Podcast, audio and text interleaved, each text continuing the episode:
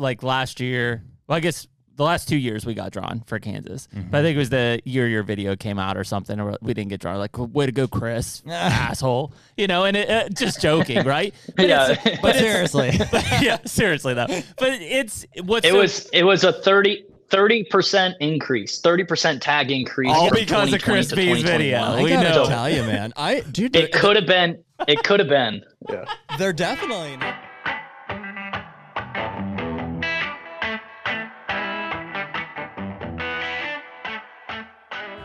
HUNTR Podcast is brought to you by DeerGro. Man, it's almost food plot season, Jared, and DeerGro is one of those products that has really changed the way that we plant food plots and the success we've seen from them. No doubt. I've been, you know, trying to plant food plots my, my entire you know, whitetail hunting career, a little shorter than yours. But the minute that I started, or that I, you know, I realized that I could get DeerGro back into some of these remote plots where I couldn't get lime or fertilizer, especially in the 50 pound bag, you know, format. So everything was changed. You know, I could get into these spots uh, moving forward with a with a backpack sprayer, and that since escalated to these 40 or 60 uh, gallon sprayers, and we're doing upwards of you know five to 10 acre food plots just with DeerGro and having phenomenal success. Yeah, and I mean, with the price of fertilizer, lime, diesel, everything this year, I mean, what better way to get in there and grow a successful food plot at about a third of the cost? Check out DeerGro at deergro.com. And we're back. Hey, Episode, oh, geez. See, I'm already off. HUNTR Podcast, episode what they're so Jared and I've been like shooting commercials all day. Uh, like trying to remember a format. I'm like, this is why we don't prepare for stuff. Yeah. So, but anyways, as always, remember to like, follow, subscribe, YouTube, Spotify, Apple Podcasts, or wherever you like to listen. Simple as that. Uh, it is July 6th. Happy post 4th of July. Yeah. Let me catch up with yeah. For catching up here. anyone anyone listening in England, hope you had a great work day. suckers. Suckers. yeah, world champs. Mm-hmm. Uh, We win. and uh, yeah, it's July. 6th. It's crazy, man, to think about it. So we um, we've been there's a lot happened in the last week. Well, we've been we've been road tripping. Been Yeah, busy. my that's probably why my brain's still dragging a little bit. We've been a little bit of stress still prolonging from that. yeah, we've been to Illinois twice in the last week. Yeah. yep. Two trips. The- yeah, we had to get permission for the first one. The second one was from the wives, anyways. Was a please. We, ha- we have to. We have to go back. So yeah, two out and back driving trips in the last week to Illinois, uh, looking at farms. Hopefully, they, hopefully they turn out to be worth it. We're, we're working yeah, hard on it. yeah. So um, cool to be out. I mean, hot, humid, but you know, starting to feel like when we got into some of those farms, you know, starting to visualize the buckiness around them. Hmm. You know, and so uh, yeah, for I mean, a couple of Western Pennsylvania guys, like you know, that was a great escape to get out there. Well, dude, we, we every time we go out, it seems like we really embrace the, you know, as great as it would be to live where the deer are. Like, man, would that be way way more convenient? It's like every time we Yep. want to go out Yep. and get into one of those environments, it's just nine ten hours, Mm-hmm. you know, for us to drive out there. And but but we when that does happen, I think we fully embrace the Man, we don't get to be here very often, and so we Mhm. just soak it all in while we're there. We're just out there binging. Yeah. Even on the drive, like uh, admittedly, I think we both listen to our podcast over again on occasion when we have time. Yeah, yeah. But the first trip out there, which was like, I don't know, seven and a half or eight hours, we didn't have the radio on once going out or back. We just,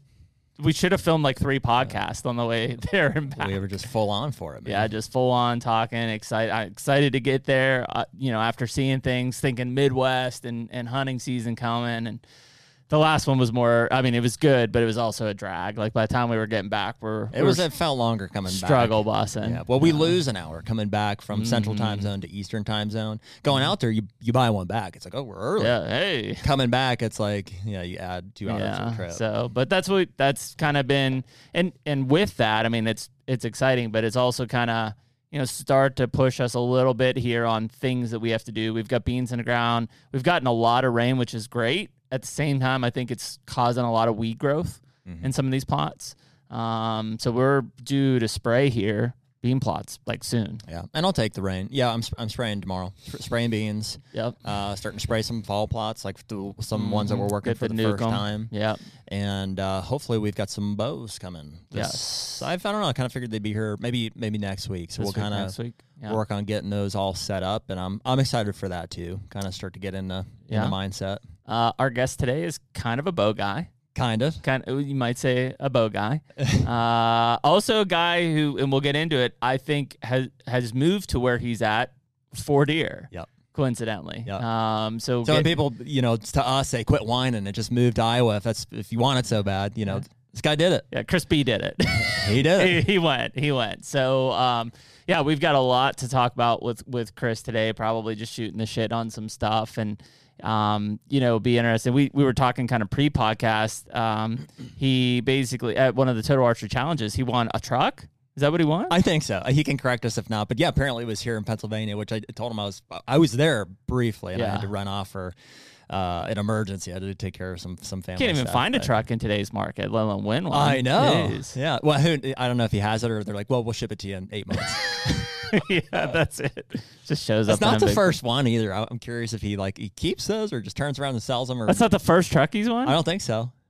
Wow, yeah, we're gonna have to get into that. You could that. probably make a living off of just like winning those trucks. Yeah, maybe he is winning trucks and killing bucks. I Think mean, about you win two, that's three, where two or three a year, depending on whatever truck they're giving away. I mean, that's you know, it's Damn. hundred grand. That's pretty awesome. Well, uh, let's bring Chris in. All right. Well, Chris, we appreciate you coming on this afternoon, man. Uh, you you got to kind of correct Jared and I right out of the gate. So, did you just win a truck? No, so that that was a little bit of uh, quote unquote clickbaity. Oh, You bitch. and We you got- so we- I got you guys though. No, Got you, I, got you, we fucker. got entered in. I literally told Jeremy that's why No, I was like, got- dude, did you know Chris just won that truck? I was like, that's crazy. You son of a bitch. so we got entered to win the truck. Wow. So it's like, so you hit you hit this. uh It's 111 yards, and you have to hit the center ring, which is like I think four inches okay. um, in diameter, and you have to hit it. You have to hit it without touching any lines. Um, but once you hit it, you just get entered to win. So right now, there's probably Mm. 60 or 70 people in for the year. wow, so that's it's more like than every total archery challenge. Damn. Yeah. So I mean, it. I I think last year it got up to like a hundred people.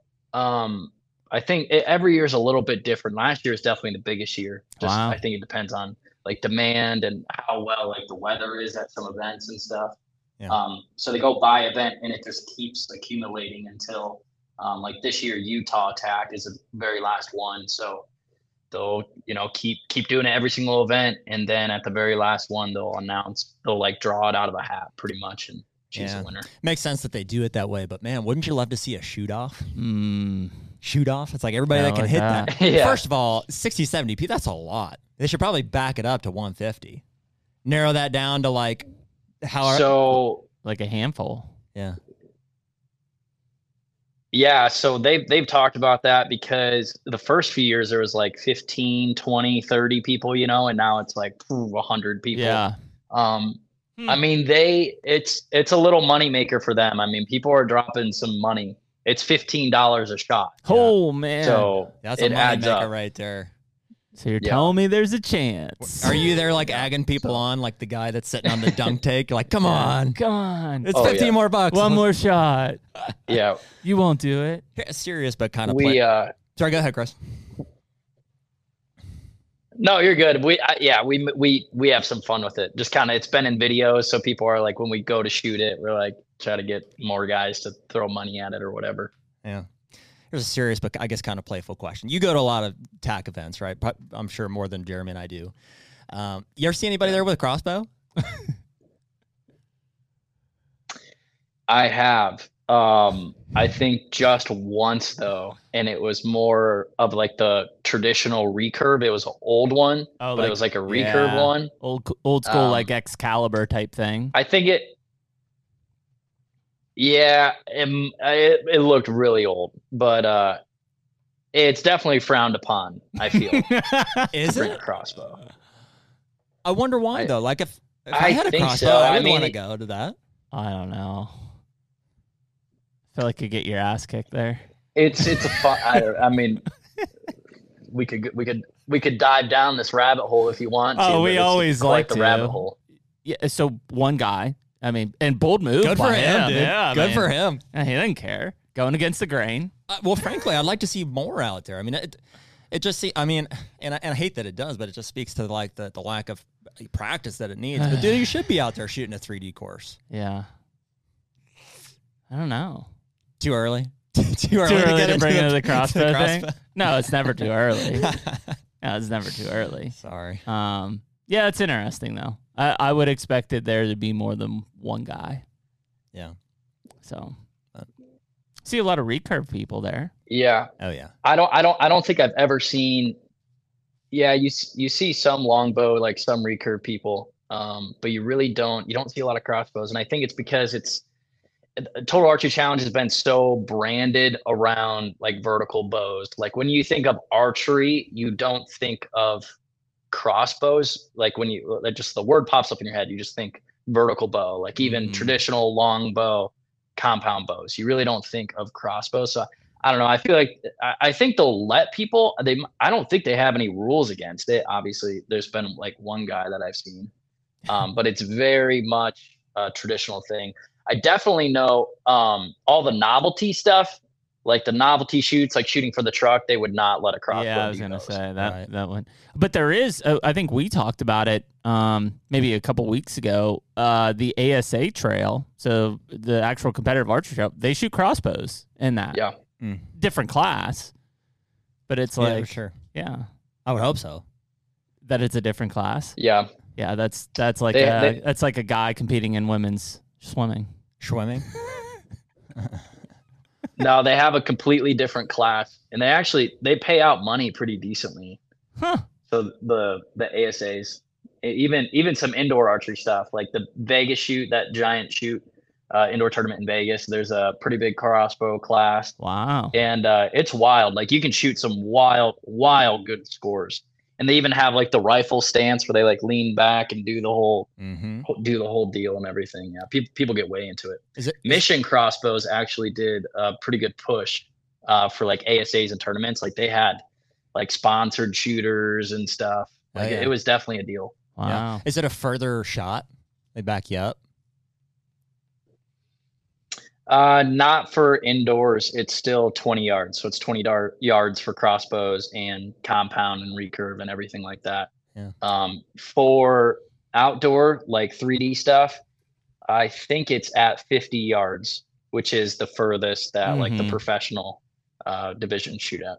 Gotcha. So Well, Chris, speaking on the archery stuff, like you know, forgive Jeremy and I, we're, we're not totally up to speed on like the whole archery world. Like you're certainly plugged in on the, the competition side and stuff. I think a lot more than we are. Uh, c- can you share with us just like some of your credentials, your experience, like getting into the archery world, and even even share with us like you know the background on your YouTube channel and kind of just give an introduction of yourself. Um, so I grew up in Michigan. My dad was a big time bow hunter and he got me into archery at a very young age. I think I was six or seven years old. He gave me one of those really small red fiberglass bows with the arrows. And when I was shooting at like 3D targets in the backyard, like they weren't even sticking in the target. They were just like bouncing out of it. Mm. So that that was the age I started at. And when I was, I think, eight years old, it was seven or eight years old, I got into like a youth archery program um, at Livingston Conservation Sports Association in Brighton, Michigan. And it was, uh, you know, there was 50, 60 kids every Saturday morning uh, shooting like this indoor league. And that's really where my exposure began, like figuring out like, hey, this archery thing is actually could be cool. And uh, got pretty hooked. And uh, my eighth birthday, I got my first bow, like compound bow, as a PSE Spider. Um, and then from there, I just kind of um, I started bow hunting when I was ten, because you had to be ten years old in Michigan in order to hunt. It was, I think that age requirement's gone now, but you Mhm. had to be ten. Um, and I shot a buck in October uh, with my dad out of a ground blind, um, and that was the very first deer that I've ever killed. Uh, and then right at that time, I also shot like my first state tournament. So it was like this little state tournament thing, and uh, kind of got hooked on that. So from there, from ever since I was 10 years old, I've killed a deer with a bow every single year. So for 16 years now, I've killed a deer, at least one deer with a bow Wow. every year. Um, yeah, it's it's been it's been cool, man. Um, especially growing up in Michigan. I mean, we had so many deer. There's lots of targets. They weren't big, but we had a lot of deer at least. Mhm. Um, and then so from there, I was uh, kind of got more involved in the tournament side of things and uh, started going to more and more state tournaments. I upgraded my bow to like a better hunting bow, um, and I was still shooting tournaments with my hunting bow. Um, and then we got exposed to like, hey, you could actually go to a national tournament. Like all you gotta do is sign up and go there. I think it was in Pennsylvania. So uh, we all drove out there, and I finally had. I still had a hunting bow, but I like rigged it out with all the target stuff, so like long stabilizers and scope Mhm. and everything. And Mhm. I think I came in third, or I, I I placed. I forget what it was. I mean, it was like the youngest division you could be in, in the youth divisions. Um, so that got me hooked like big time. So I'm like, okay, this is fun. Like I got to do more of this. Um, so from there, I mean, it just scaled. I would do more state stuff, more national stuff. Um, and when I was 14, 14 or 15, I believe I was 14, I went to California for like my first exposure to any sort of like world tur- world tournament stuff. It was a uh, world team trials. So I shot up a division. So I wasn't even in my age bracket. Um, and I made it to like the final day shoot offs um, and was competing against like 17 year olds and made it as the alternate. So I wasn't on the team, but I like made the fourth spot. So I thought that was super cool at the time. And I was like, dang, man, like this is sweet. Like I almost, I think the trip was Poland. Hmm. Like I almost made it on a team to go to Poland. Um, so that was, that was sweet. So kept doing stuff like that. And I mean, throughout my high school years, I um, made it on the United States uh, archery team like four years in a row, I think, which is like your top top people in the nation when you do like this circuit. It's essentially like a PGA tour, but for USA archery type stuff. Hmm. Um, so I did that all the way through high school. Um, in high school, I then picked up uh, NASP, which is a National Archery in the Schools program. Yep. I did not start there, but I, I eventually picked it up. And that, man, I mean, that got me all sorts of exposure. So I obviously knew how to shoot a bow already. And when I picked that up, I uh, pre- did pretty decent. I made, um, I placed at like national several times, world several times, um, made it on some all star teams. We went to South Africa on an all star team, um, did a couple all star teams here. So honestly, NASP, uh, I did probably my best in um, out of the two disciplines at that time. Um, really, t- and honestly, it was harder because we had when you went to nationals, there was fifteen thousand kids there, Jeez. so it was like an insane amount of kids. Um, so that was fun uh, doing that, and I still to this day, it's like if your school has a program like a NAS program, you definitely got to do it. I mean, even if you just bow hunt, like there's so much exposure and, to archery and, and the sport that you can get in. Um, so after high school, I, uh, or I guess during that time when I was 16, I made my YouTube channel. So I started filming my hunts and doing fun videos and just kind of because I enjoyed it. I liked filming. I started to learn how to edit myself, film, and uh, was very self taught. And from when I was 16, um, just until like this past year, uh, every single deer, pretty much every single deer I've killed with the bow has been on film. Wow. So I like made a very conscious effort ever since I was 16 to like solo film everything. And uh, so it's been it's been a long grind and it started way back in high school. Um, Oh. So from there I went to Michigan State and I actually shot on like the Michigan State archery team. Um, that was also super super fun. We traveled all around. Um, actually made like a world team for the World University Games and went to Taipei, uh, which was super cool. Uh, it was wild. It was like a little mini Olympics for the for college. It was Dang. probably the craziest event I've ever gone. They literally built apartments in the city we were in, put a giant cage around it. It was like Hunger Games. You these little key cards to like scan in and out. Like it was it was a wild experience. Jeez. Um, and then from there in college, I started, I switched over to like the professional division. So I started shooting professionally. Um, never really had like a, a win or anything professionally because it it's just freaking hard. Yeah. like you got to be you have to practice so much and like that's all the winning guys right now it's like that's what they do. So I I did well. I'm super happy with it and especially now I I've toned it down to where I'll shoot just a couple events here and there. Um but yeah, I guess that's kind of like my archery career saga leading up to this point. Yeah. So I mean, Chris, you- like obviously you got into like the archery and shooting stuff at a young age. Uh, Would you say though even that was driven by the fact that you know watching your dad be like uh, you know a successful bow hunter that you wanted to be a bow hunter and it's just kind of naturally you found another thing to do with a bow? Yeah, I mean, my dad, he he was like your traditional Michigan bow hunter guy. Like had 10 acres out back, had a Mhm. couple tree stands and shoot a few deer a year and be like super happy. Yep. Um, so that's what got me into it. But I just love shooting archery in general. So I just I just whatever little avenue I could go down, I just just went down it. Dude, so what what uh frankly, Jeremy and I are kind of oblivious. Like we spend so much time focusing on uh you know, even within the bow hunting world, like our focus is probably if I had to choose, like if it was the archery focus or if it was like the land management focus, like we we probably spend more time like on, on the land portion of it, like put, Mhm. putting you know work into different farms that we're hunting, or even you know scouting out of state, and we do some public and stuff like that. We'll get to the Kansas stuff, you know, later, but um, frankly, and maybe even maybe Yeah. me even more than Jeremy, but like we're kind of oblivious to like the, the archery world, like all of the, you know, I even have questions about like the, the governing body of like you mentioned the ASA, Jeremy. Is that is that who's like putting together all of these, and like are the are these guys at the top? Can you what kind of money can you make as like a professional archer? Yeah. So there's there's several governing bodies of the sport of archery. It's really it's really weird. It, like it's a lot of politics. Imagine that. But uh, there's USA Archery, which is like the government funded Mm-hmm. organization. So it's like you shoot USA Archery to travel on these world teams to represent like USA. Like Yeah. that's it's not really like considered professional, um, but it's like it, you're you're representing USA when you go to these events. And I mean they have they have uh, the USAT circuit is what they call it, United States Archery Team Circuit. So there's there's an event in California and Florida and Ohio and Alabama and all these spots throughout like the spring through the summer and you go travel and shoot outdoor tournaments um, to to make these teams and to represent USA.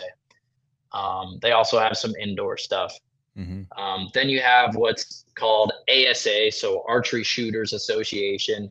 That's like the biggest 3D Yep. uh, event. So if you see like Levi Morgan uh, shooting 3D, that's what he's shooting. yeah. Okay. Um, That's what probably most job. people are familiar they've with. been growing a lot. you know, at least listening to this, like the Dan Yeah. McCarthy's, the Levi Morgans, Yeah. you know, that that you see in that ASA realm. Correct. Yeah. And that's honestly the closest connection to like hunting and archery is kind of there. Mhm. And so that's why I think there's a lot of crossover and a lot of popularity with it. Mm. 3D animals, you know, stuff like that. It's in Illinois, you know, southern states, it's in heavy hunting states. So that's where I think just most popularity is. I mean, it's on Sportsman's channel now. Hmm. So uh Is it? that A- ASA is definitely where yeah, it's on Sportsman's channel. Interesting.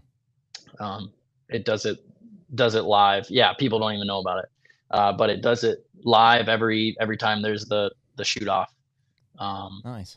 but ASA is definitely where the most money is. The the sponsors put the most money into it.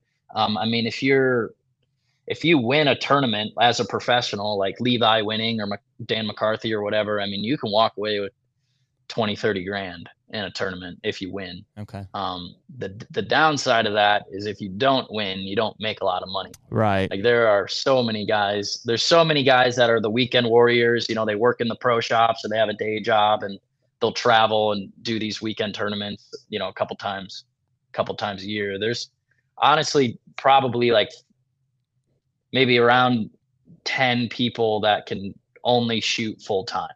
Jeez. Like that's literally all they do is shoot bow. Yeah. Um, so it's not.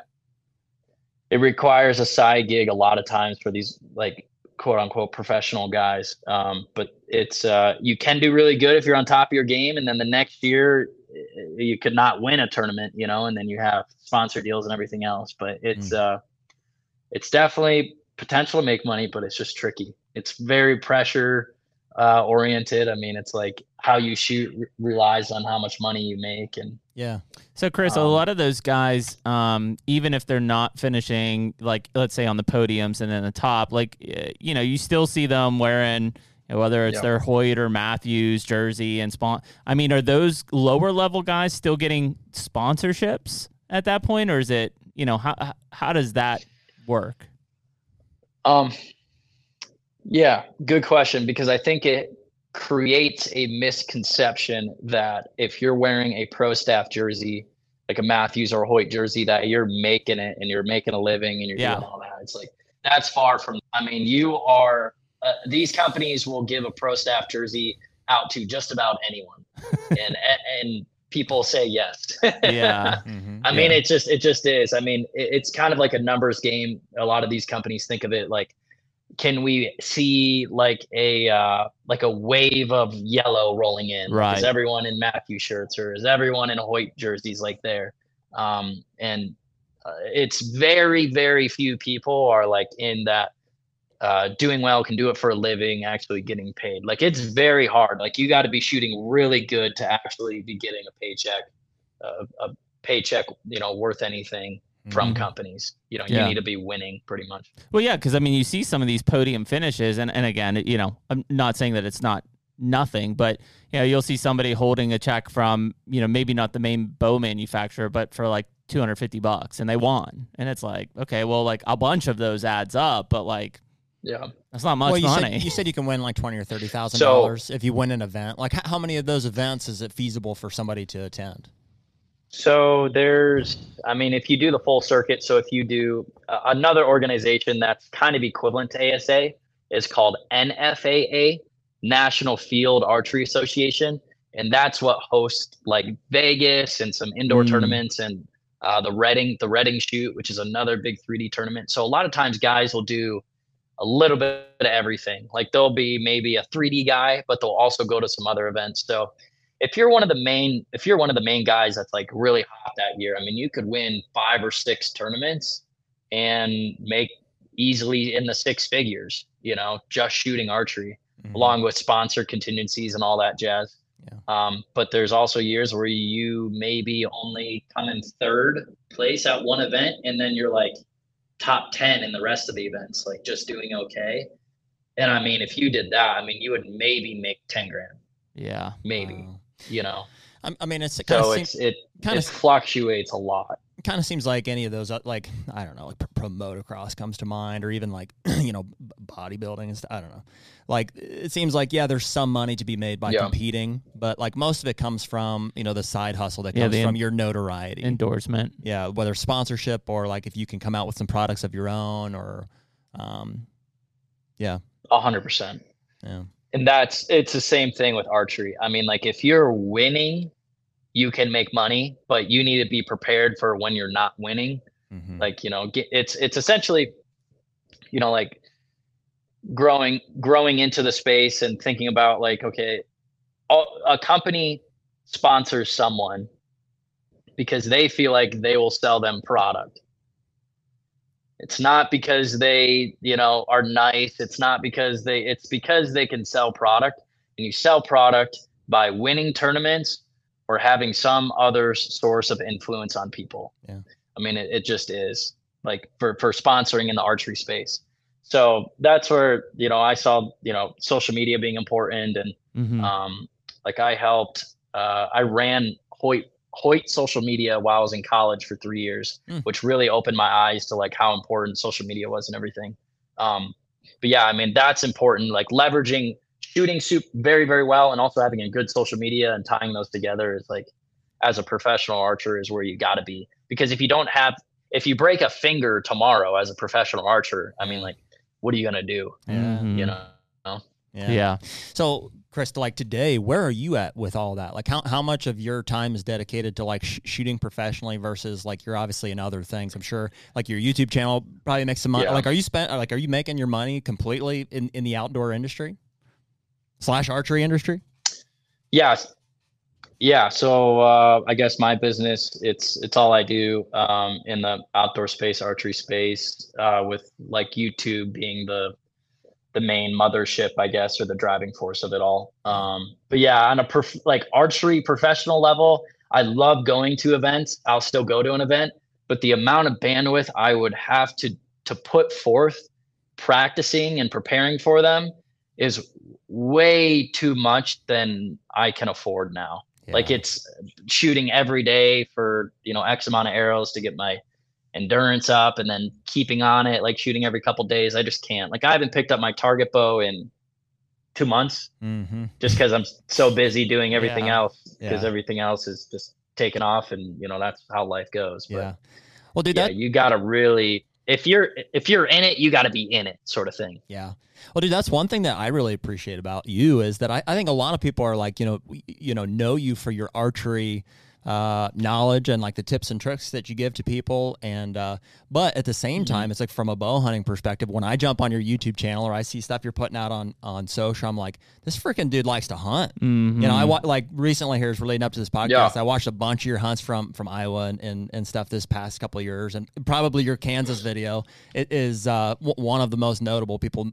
you know, people that aren't plugged into the archery community are like, oh, is that that kid that killed that freaking giant on uh, Kansas And We're like, yes, yes. yes. That's, yeah. Him.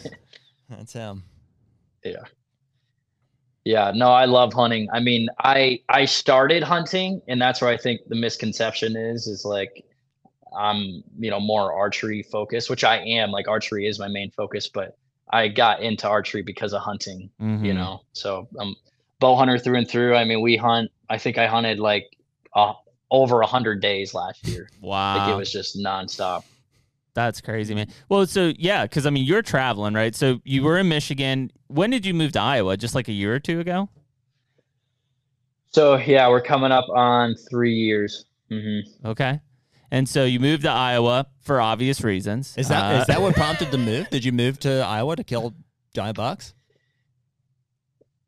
Yeah, so it, was a multitude of reasons. So uh, my girlfriend Caitlin, Caitlin Moss, she hmm. has like a YouTube channel and everything too uh, we started dating and we were long distance for a year. And you know it's like relationship escalating whatever. It's like okay like we need to find a meet in the middle spot you know because i don't we're not doing this long distance thing. She's like well i'm not moving to michigan. And i was like if i'm moving i'm going to move to iowa. Mm-hmm. so mm-hmm. iowa's our meet in the middle. That's yeah. a good ultimatum. Along with it yeah good good politics here, good business here, and big deer. So it's like yeah, it's kind of a no brainer. Yeah, because she was living in what Missouri at the time. Yeah, she was in Kansas City, yep. which I, I Kansas City's great, but it's like if I'm gonna move, I'm gonna move to Iowa. Like yeah. it's just sorry. yeah, I'd no, be, I'd be the same way probably. If I, I think that that's the way sense. to put it. If I'm gonna move, I'm moving to Iowa. Yeah. So you moved to Iowa. Yeah. I mean, is it, and it, it, you're on three years now? I mean, is it everything you expected?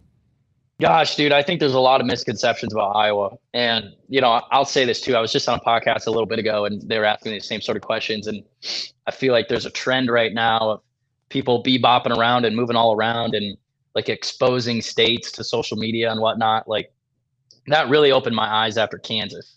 Yeah. Like I will all I will forever think differently about um, the impact that having a big channel is on states and areas. Mm. Um, so moving to Iowa, it's like, yeah, you want as an outsider, you want to come here to take advantage of the resources in the state. Everyone in the state is doesn't like guys like me coming in to take advantage of the state's resources. Right. So it's like I, I there's such a double-edged sword uh, internally in me that's like sometimes it doesn't sit well and i i i you know because i understand and i i see both perspectives. Um, but it's definitely been a transition. It's definitely been hard. And honestly it's iowa hunting is great but it's still hunting mm-hmm. and it's still hard. Yeah. you know like sure if you have some giant well manicured property or good neighbors like you can have good deer year after year. But i mean last year i finally got like some good properties and some like what I thought was like a good program. And man, it was still hard to find 160 inch deer. Yeah. You know, it like really, uh, you know, every year I've learned, I've learned a good bit. Like first season, it was just like it was just like drinking out of a fire hose. Like what's going Yeah. on here? And then like last year got got a little bit more dialed. It's like okay, let's be less picky, just enjoy hunting here and like figure it out. Um, and this year it's like just trying to dial it in more and more of the spots and and everything like that. So Is that yeah, not as it's not like a booners behind every tree here. yeah? Is that primarily like permission that you're getting, or do you have leases or public or?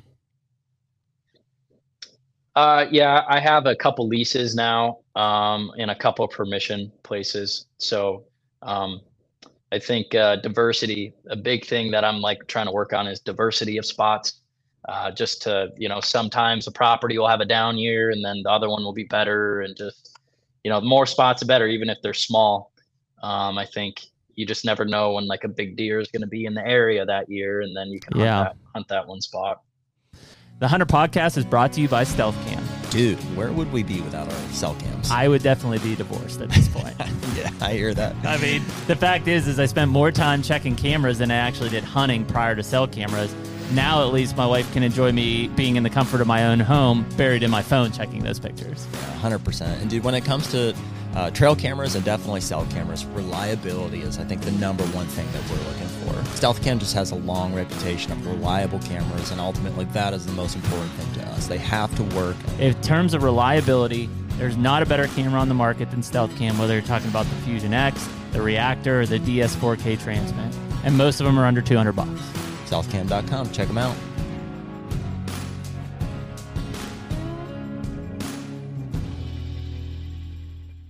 So, Chris, when you talked about like that, the impacts of kind of the social side, obviously we know how successful your Kansas video went, which, you know, I, mean, guess. dude, what a freaking hunt! Like, Yeah. that's, I'll go back and rewatch it every once. I'm just like, Yeah. holy crap, man! It's that, nuts. How cool was that? As, as, you know, as an, you know, whatever you, you- the mixed emotion of like, yeah, it exposed all this stuff, but like, dude, even just to, to be able to see that was like, I, I don't know that That's there's. what a- people dream of. Yeah. I know there's another video that stands out of that deer coming over the hill like that one does in my mind. Yeah. Yeah, dude. I mean, I'll people ask, and it's like, did you have intel? Did you have trail cameras out or whatever? And it's like, the story is what what exactly happened. I Right. mean, we, I e scout. Well, first I I picked some random units that I've never stepped foot on Yep. applying for because I was like, I've never hunted Kansas before. Yep. Let's try it. And um, did some e scouting and probably had like a dozen pins on a couple de- de- decent spots. And uh, first morning, I just saw a buck on one of them that I had pinned. Went and sat in a tree, and honestly, no intel whatsoever. And he just walked by, which is absolutely wild. Like that'll never happen again in my entire life. Yeah. And um, what's wild is is we went back um, to a, the the same area uh, this past year and had an the absolute worst week of hunting I've ever had in my entire life. Yeah. it was terrible. yeah. So it's like Ugh. I don't know if it's the increase of pressure or if it's like that. I mean, I know that was 100% of a fluke because Sure. Caitlin was hunting. She hunted four days after that, and she saw like two bucks in those four days. Mm. Mhm. Like it was just, it was such a random fluke of a thing.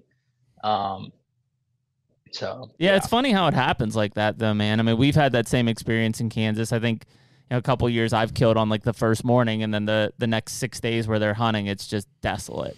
You know, and and a lot of time, I think the weather's huge out there. I mean, it gets hot in a hurry in some cases, and you know we see that affect the deer movement. But It's just it's situational too, like from property to property. It's it's weird because you know for a long time it was it was just Jeremy and I, and we had some other guys going with us. But more recently, we've taken our dads out, so we have more people on you know looking at when we're all on different properties and stuff. And uh, it's like one property might just be dead, and I don't know if it's like you know. And it's, Yeah. it's weird. It's from year to year they change too. It's like well, I don't know, dude. This this bottom was on fire last year. It's like now I can't I can't buy a buck mhm. and some spots are just they're on and it's like it doesn't matter how much pressure you apply to them like last year dad was in the spot my dad was in the spot like from day one he was just like buck after buck after buck Yeah. and he had some opportunities and and you know actually got an arrow in, in two of them um, but you know by the end of the trip we're like dude what are we doing like we need to put somebody else in Yeah. that it's not you know, we think about like, well, you don't want to overpressure a woodlot or whatever. We put like, one guy on 140 acres because it's the way that it funneled. It was like, well, every deer could come past him, and it did. Like every deer did come past him, basically. And then uh, we continued to see giants. Like I, it was one of the last days of the hunt. I walked in there and I was like, I bumped a booner for sure out of a drainage that was right next to him, and he's like, I never saw it. Yeah,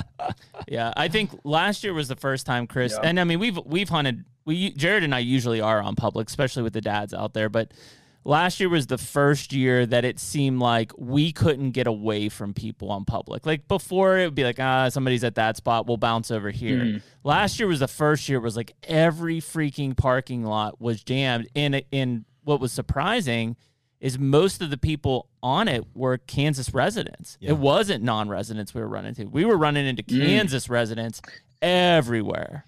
Yeah, I, I, think that's po- that's becoming more and more popular in each state. Is like the fad of public land hunting is so big that even if you have like a permission piece or like like your own property, people just want to go hunt public, which is just uh, sometimes absurd to me. But they just want it Yeah. for the challenge or want it for the you know change of scenery. But Yep. yeah, I don't know. I, I noticed that too. And every state that I go to, it's like a lot of residents hunting their own public, which is cool. But yeah. I well, don't, I don't think it's by choice, honestly. I mean, maybe yeah, there there definitely is like that public land fad, but I think they're getting displaced by From people coming in, they're leasing or buying. You know, non-residents coming in and Oh, leasing or buying. yeah. Which you know, you know, you said you you went out and bought a piece. Like who who can blame a guy for buying a piece of land? To, to Sure. you know, that's what you do. But the reality is, I think I think a lot of those guys that we're seeing on Yeah. public now maybe used to just have permission on their neighbors or, or wherever, and you know that permission dried up.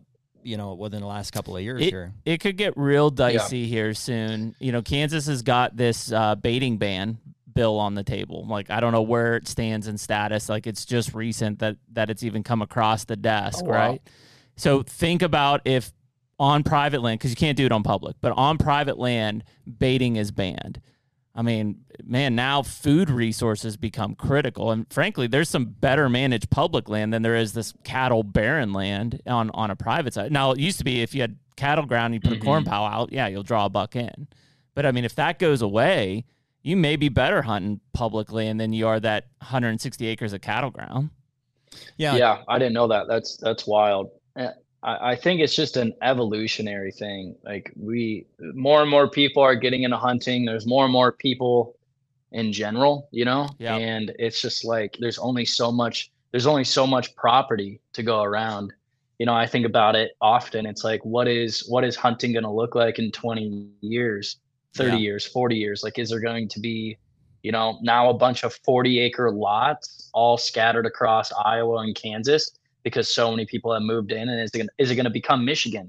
Because Yeah. essentially what Michigan is, is a bunch of 10, a 10, 20, 30 acre lots. I mean, it's hard to find a Yeah. 100 acres of continual land in Michigan, especially southern Michigan. hmm Um, and it's it's just because of a population thing.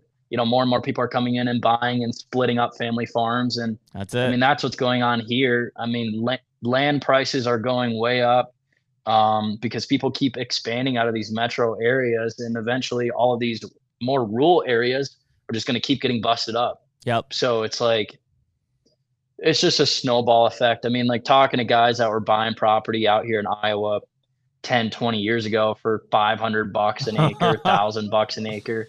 I mean, they were the start. Yeah. I mean, they were the start of it, though. I mean, they were buying these giant chunks. I mean, these thousand acre pieces they were busting up into, you know, quarters Yep. and then selling it for a thousand dollars an acre. Yep. And now those guys are splitting their pieces into quarter for six thousand dollars an acre.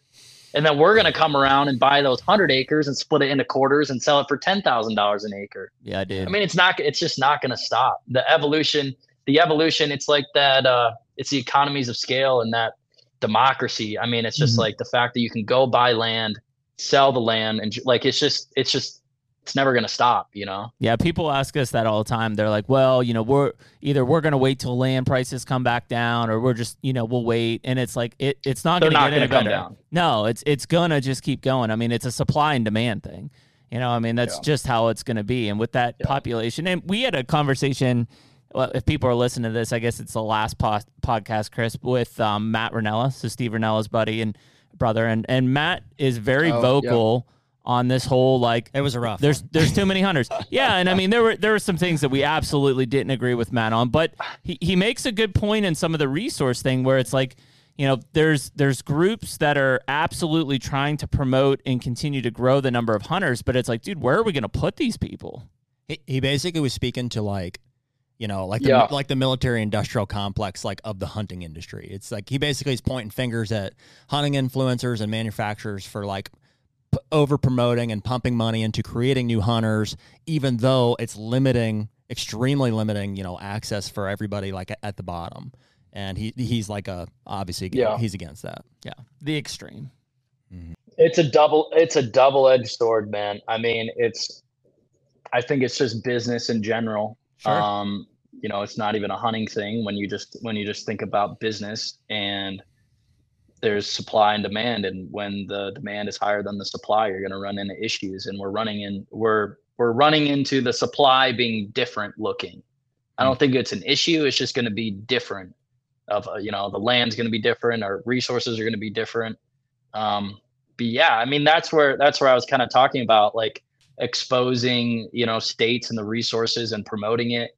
It's like, yeah, I feel like a double-edged sword at times because, you know, um, you go into an area and and show it off and it's like, yeah, Kansas has giant deer, come hunt there. Yeah, and then 30% uh, increase in tag sales the next year. And a bunch of non-resident guys go lease a bunch of land that maybe this resident 16 year old kid had permission on. Sure. and that was his only place to hunt. And you know you kicked him off. And so like okay i did good by promoting hunting but by doing so i kicked this 16 year old kid off of his permission ground Yeah. Yeah, you know what i mean it's just like it's just this weird it's a this cycle. weird like double-edged sword Yeah. yeah It it is. I mean, because obviously, and we joke like it, every time, like like last year. Well, I guess the last two years we got drawn for Kansas, but I think it was the year your video came out or something, or we didn't get drawn. Like, way to go, Chris, asshole. You know, and it, uh, just joking, right? But Yeah. it's- But it's- seriously. yeah, seriously though. But it's what's it so- was it was a 30 30 percent increase, thirty percent tag increase. All from because of Chris Bee's video. I we gotta know. tell you, man. I dude, It could have been. It could have been. Yeah. they're definitely not. uh Also, COVID. It was probably yeah, COVID. probably. We'll we'll blame it. Was it. it COVID. 2021? Yeah. Well, 20, 2020. What year did you shoot that buck? 19, 20? I shot it in 2020, so it was 2021 uh, application Hmm. season is when it went up 30 percent. So I guess yeah, it could have been some of COVID. But dude, I I gotta believe that it had some impact. Frank, I can't think of a video. Uh, Well, I mean, the the I, obvious. I can't think of another one that would have like driven people. So I remember specifically Yeah. people that year being like, "Freaking Chris Bee blew up Kansas," and I was like, and uh, well, that's obviously not the. yeah. Sorry, I didn't mean to make you sweat over there. Yeah. I mean, no, no, man. I mean, it's like I had people personally text me, kind of jokingly, but be like, "Way to go, man!" But I mean, and it's, like, okay, what am I supposed What to do? you What did you supposed not want me to post it? right. Exactly, dude. And I and again to our admission on this, we've watched it five different times because it's a freaking awesome video. Like Yeah. it's what we dream about doing. Yeah, and I mean it. There's, Yeah. but here here's where I think I don't. it- Thi- I don't think you did anything wrong. No, I don't think so either. I, I think this is where it comes down No, to yeah. there's boundaries that are set in place by you know the state department of game and fish depending on which state you're in right and so you know kansas has some pretty tight boundaries the facts that that people like myself i, I used to draw every year every year every year and then the year we didn't draw and it was Then I like started coming. yeah. And I was like, what the hell? Like, what do you mean I didn't draw? And it's just because there's other factors, COVID at fact, they, and I think 2014 or 15 crossbows were Just the introduced. demand, yeah. Yeah. I mean, there's all all these of things. opportunity things that are increasing Yeah. people to it. Um, and, you know, I think they're protecting it, right? I mean, Kansas is saying, hey, we're still only going to allocate this many non-resident tags, right? Just like Iowa's doing the same thing. Now, behind the scenes, there are lobbyists that are trying to open that thing wide open, right? To to allow more people to come in in Yeah. both Iowa and Kansas, which is not a good thing. You know, for a guy who wants to hunt those states every year, I would rather not just to preserve the resources in them. Yeah, and I think to go on your point, it is it is a state's responsibility to manage a lot of that. Like uh, Nebraska this year um, went to a draw for mule deer for the first time ever. Oh, wow. And I mean, they cut way they cut way down. And I mean, I've hunted in Nebraska uh, for many many years uh, for mule deer, and it's like I, I didn't draw. Like it's just Yeah. like it went just like this, which is a good th- which is a good thing. Like I'm okay with it because there's been a significant amount of hunters, more hunters in Nebraska. Yep. Uh, you can tell trophy quality has gone down, numbers have gone down. So it's. It's like yeah, okay, sure. Like the the land and the deer are more important Yep. than uh, my ego and my wants to just go kill more of them Yeah. you know. So South Dakota, South Dakota, same thing. I mean, they went to a draw. Uh, South Dakota was like, in my eyes, the first Western state that you could get an over-the-counter mule deer tag. Yep. So it's like you had Wisconsin, Minnesota, Michigan guys would just drive out and make a couple day trip out of it, and that's getting harder and harder. I mean, going to Yeah. a smaller and smaller draw. So Hmm. They you know, did- I they- think I think you're you're right on that. They did something that was annoying too, though. What? Like, if they're going to cut you out of South Dakota, I'd rather them just say like, "Hey, no tag this year." Instead, they said, "Well, you can have a tag, Yeah. but you can't hunt until October 1st. It's like, well, what's the point? Unless like, you're on private land. Yeah. on on private land. yeah. Yeah. Yeah. Private. Yeah. Yeah. It's crazy. Yeah, when you- which which is again regulating because mule deer in September are dumb, man. I mean, oh, it's I just, know. They're like, hey, you gotta hunt them. You can hunt them on public, but you're gonna hunt them when it's harder. So, Yeah. Well, and I mean, I think that's where you start to look at this. And Jared and I've kind of talked about this on numerous podcasts. For us, it's the experience side of things, right? It doesn't mean that we have to go out there and kill a buck in South Dakota or, or Kansas or whatever. But we want to have seven days of where we just, man, we gave it our all. We had a hell of a time. Sure, you're going to see guys out there, especially if you're hunting public land. But when, you know, i- i- example, we whine about it, but last year in Kansas, we spent, you know, half of our hunt driving around trying to find a place that nobody else was hunting. Like, I mean, that's just it. What we didn't even, we weren't even in the stand. We weren't even out there trying to spot and sock or do it. We were just looking for, hey, there's nobody over here. Maybe that's where we should go. Um, and that that takes away from the experience of of being out there. Well, you know, you can react to it however you know you want, like because that is what hunting is, or or was at one time. Is like you want to put yourself up against the animal, right? Yes. Uh, you know, I want to figure them out. I want to see what they're doing naturally, and I want to try to like capitalize. I mean, that's the definition of hunting. You know, but as pressure has grown, and especially like on public land, it's it's become more about like, well, you know, how uh, how is that pressure affecting you know these animals and and so now i'm gonna my strategy needs to be about adapting to that and and and, and you know hunting accordingly and some guys you know like you know the diehard public land guys have some of them have embraced that like wholeheartedly. And they're like well that's what hunting is now is just figuring out where the pressure is. And Mhm. it's just it's a hard one for me to like accept. Like i don't want that to be what hunting is. I hate that. I don't want to uh, you know. Yeah. you know it's just it's it's a totally d- different thing. And ultimately yeah you're, you I, we can tolerate it. And that's just part of what it is especially on public land. But it's it's kind of a shame to see that uh you know pursuit of of the animal and their natural habitat just being kind of abandoned because it's such a limited resource so so few people can tap into that Mm-hmm. Hmm. Yeah, that's nuts, man. I, I, you know, the the thing that I think that when we look at, um, we look at these states, and again, it's it's it's crazy. So, Chris, you you know, you kind of mentioned, you know, growing up in Michigan. You know, Jared and I grew up in Pennsylvania. Like, you know, I, I didn't hear or really see people like uh, the furthest I heard people going was like Ohio to hunt when I was growing up. People were like, "Yeah, we're leaving Pennsylvania. Mhm. We're gonna go hunt Ohio. It's amazing over there." And it's like, "Oh, cool." But you didn't hear that. Like nobody drove to Illinois or Kansas or Iowa. Like it, it was it was foreign to that. Um, and and going back to kind of the social media side of things, like this is this has really opened up the awareness of like, well, you, you can pick up from Pennsylvania and drive to North Dakota like we do, 26 hours think and they- hunt mule deer. I think they did more, uh, not more, but I think Mm-hmm. I think people did travel out there. You just didn't hear about it because because of social media. Yeah. You know and also you know they didn't have the tools like for the diy stuff like they didn't have on they didn't pull up on onX they're like well we have to go with so and so outfitter Mm-hmm. so i think i would assume outfitting was much bigger at the time you know before some of these diy tools existed Yeah. but and then again you just didn't hear about it unless it was on the outfitter's website there was like a gallery up there Yeah, man, I don't know. It's definitely changed the game in a lot of these places to to how things are. And so, uh, Chris, you and Caitlin are still traveling around. I mean, even though you guys are in Iowa, you're still traveling traveling around to a lot of different states to hunt during the season, right? Yeah, I mean, we got. Um, I have I have a full schedule from August through January. I mean, lots of lots of stuff. And are you starting out west? I am uh, starting in Alaska. Actually, we're doing a uh, Caribou Alaska trip. Yeah, should be super super fun. And then it, it- August is going to be a burner of a of a month for me because I go straight from Alaska in August to the end of August. And in September, I have a uh, British Columbia mountain goat hunt. Hmm. Mm. So it's like two really really big hunts back to back. Um, then I have uh, some elk stuff in September, uh, and then some mule deer in October, and then getting into whitetails for October, November, December. Dang, And you, you came to Ohio last So year, it's gonna be wild. Yeah, I have uh, I have a lease in Ohio. Um, shot a pretty good buck out there last year, I saw that. and uh, I have it again this year. Yeah, I have it again this year. So we'll- we'll see. We'll see um, what's on there. I'm actually gonna make a trip out there here soon. Get some cameras out there. Um, but yeah, Ohio. Ohio's cool. I like it. It's different, man. I mean, especially Southern Ohio, which is the the good spot of Ohio. You know, unless you get a little cherry pick spot.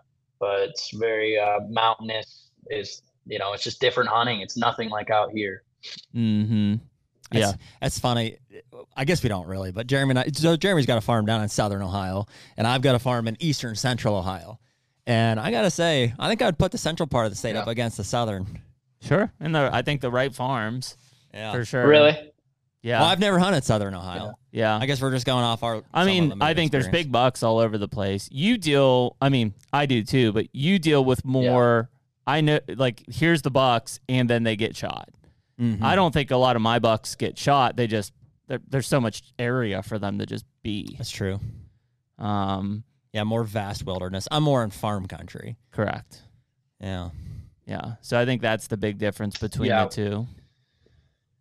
Yeah, where where we're at in Ohio, it's like big, big hills, all timber. Yeah, Like you're hunting timber bucks. I mean, there's no, there's no, uh, you know, fields or anything. Yep. Weird.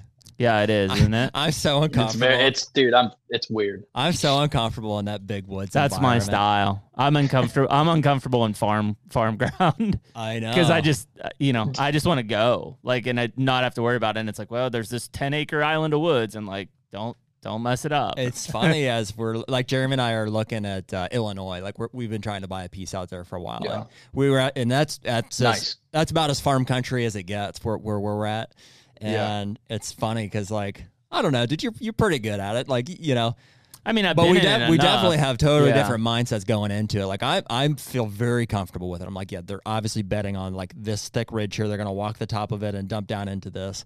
And I can tell, you know, you're looking at it more from a you know where you're coming from as a ti- Yeah. as a timber standpoint, and I think they they both apply. and it's nice almost to like a both. side. Well, the first thing I said to you, one of the farms we looked at was like 140 acres, and I was like, "Where's all the timber? Like, how is this 140? Because it's just open. It's Mm-hmm. like big open ground." You know, and in my mind, I'm like thinking of a 140 acre block of timber that's like, dude, that feel, it feels huge. I could walk for a day and like not cover it all. Mm-hmm. You know, there I feel like, oh, it's Yeah. like this little block, and then where do they go? Yep. Where you're at in Iowa, Chris, is it is it kind of like uh, you know when we think Iowa, it's traditional, like lots of coves and small fingers of woods, and that's mainly with the stuff you guys are hunting out there. Yeah, yeah, no, it's uh, it's your traditional Southern Iowa looking stuff. Um, you know, lots of ag land, but you know, fingers and if you get a good chunk of timber, I mean, a lot of deer in it. You know, if you if you end up with a piece with you know 50 60 70 acres of timber i mean that's that's pretty good Mm-hmm. if you go so if you go more eastern iowa there's more timber for sure um Yeah. but the further west you go the more the more desolate it gets Yeah, we'll be out there. Um, hopefully in February, like January, February. We're we got our fifth point this year, oh right on so we're looking at uh, at a hunt next year, and so Mm-hmm. we've got some ground that we're going to come out and check out. I mean, that'll be our first time ever. You know, Mhm. uh, to come out this like right after the season ends and kind of just poke around and see what's there, kind of get Yeah. acclimated. Yep. right on yeah you guys should hit me up when you when you get out there we'll connect maybe do another podcast in person then We realized, dude, like the more people we talk to, we're like, oh, you're all everybody's from Iowa.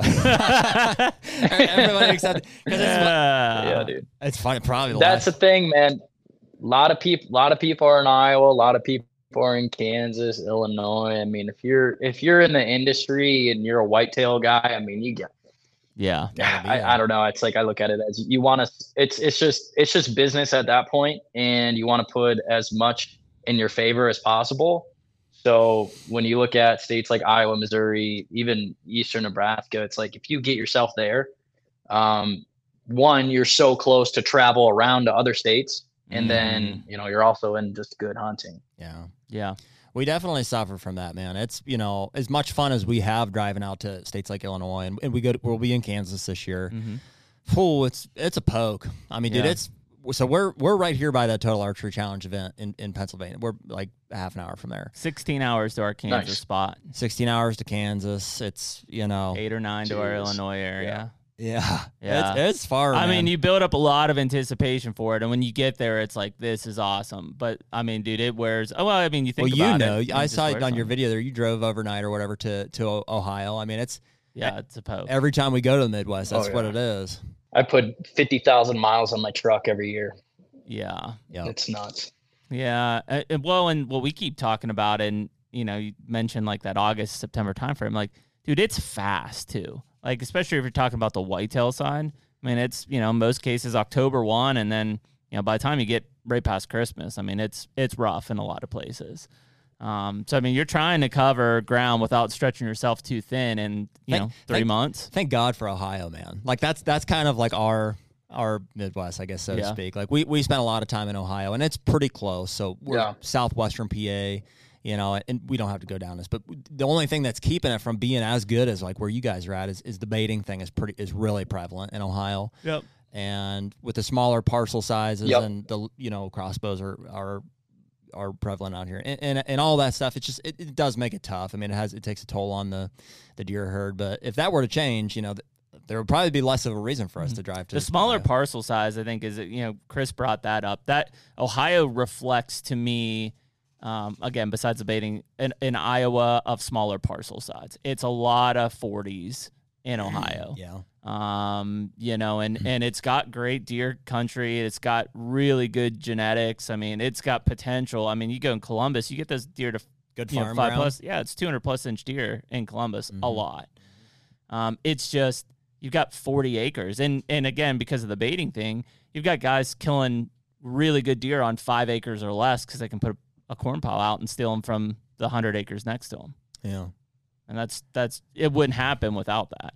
what what were we saying the other day on the way home it's a very like democratic is not the right word but a very like uh like, Liberal? liberal system in that it like it seems like it takes from the, the bigger you know maybe even uh, better tracts of land and, and evenly distributes like the opportunity at deer Yes. to, to all of the smaller ones yes. you know it's like no that thousand acre tract it, it it you know it doesn't deserve to have all those deer on it so you level the playing field by allowing all of the, the surrounding you know five acre tracts to to put that on there and it, it definitely distributes the wealth of the resource like uh, in that way yes.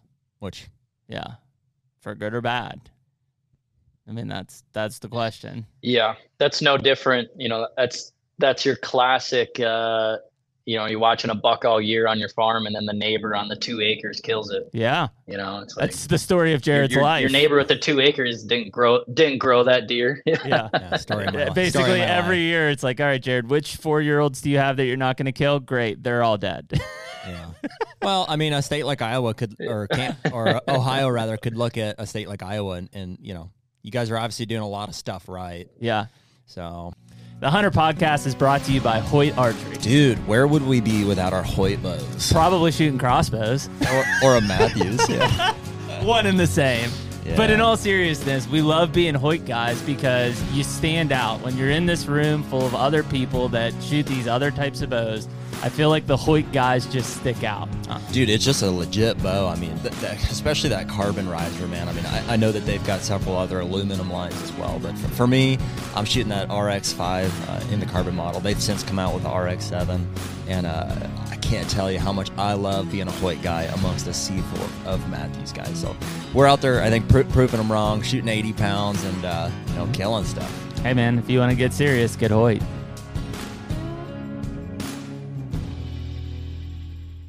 I was surprised. We read this morning, Chris, that um, the Upper Peninsula of Michigan, and then I think it's 23 counties in Minnesota removed their baiting ban, meaning they're allowing baiting again in those areas. Which was I thought Yep. interesting considering how Yeah, I mean, everybody's they- tightened down. They well, they get pounded with uh, just bad weather. I think Yeah. a lot of that has to do with just uh, to sustain the herd. You know, Mm, because people are going to bait, and uh, I mean, up there, I mean, you get you get so much snow, in northern Minnesota and the UP. I mean, a lot of times they they hunker down in the wintertime, and I mean, you just get die off. I mean, there's wolves up there too. I Yeah. mean, I think it's just like anything to help the deer out at this point, gotcha. and baiting helps. yeah. You know, so people could start reasons, so- supplemental feeding and things like that without worry of any ban- and during it the season, obviously, from an enhancement on the hunting side. Hmm. Yeah. Yeah. I mean, that's how, you know, Iowa is you can do supplemental feeding like all, you know, you can do it all year round. You can't hunt off of it. It's literally just a supplemental feeding deal. Gotcha. Um, so I think that's, that's good for guys that want to, want to run whatever. I really don't do anything, um, except for like after season late just to get some inventory. Um, Sure. but I know like Lakosky's, he's doing all sorts of stuff. I mean, he's doing Yep. EHD prevention and like he's going all next level on his stuff. Yeah.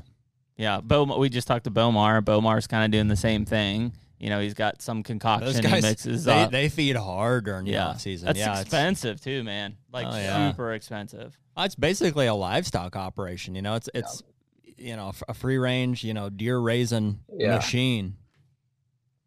Yeah. That's pretty much what it is. That's what it comes down to. It, So Chris, with your um with your hunts this fall, I mean, uh are, do you do you have a cadence on your YouTube side that you're gearing for a drop like on those hunts? Because it sounds like your schedule's hectic, and then somehow you got to figure out how to edit it as well.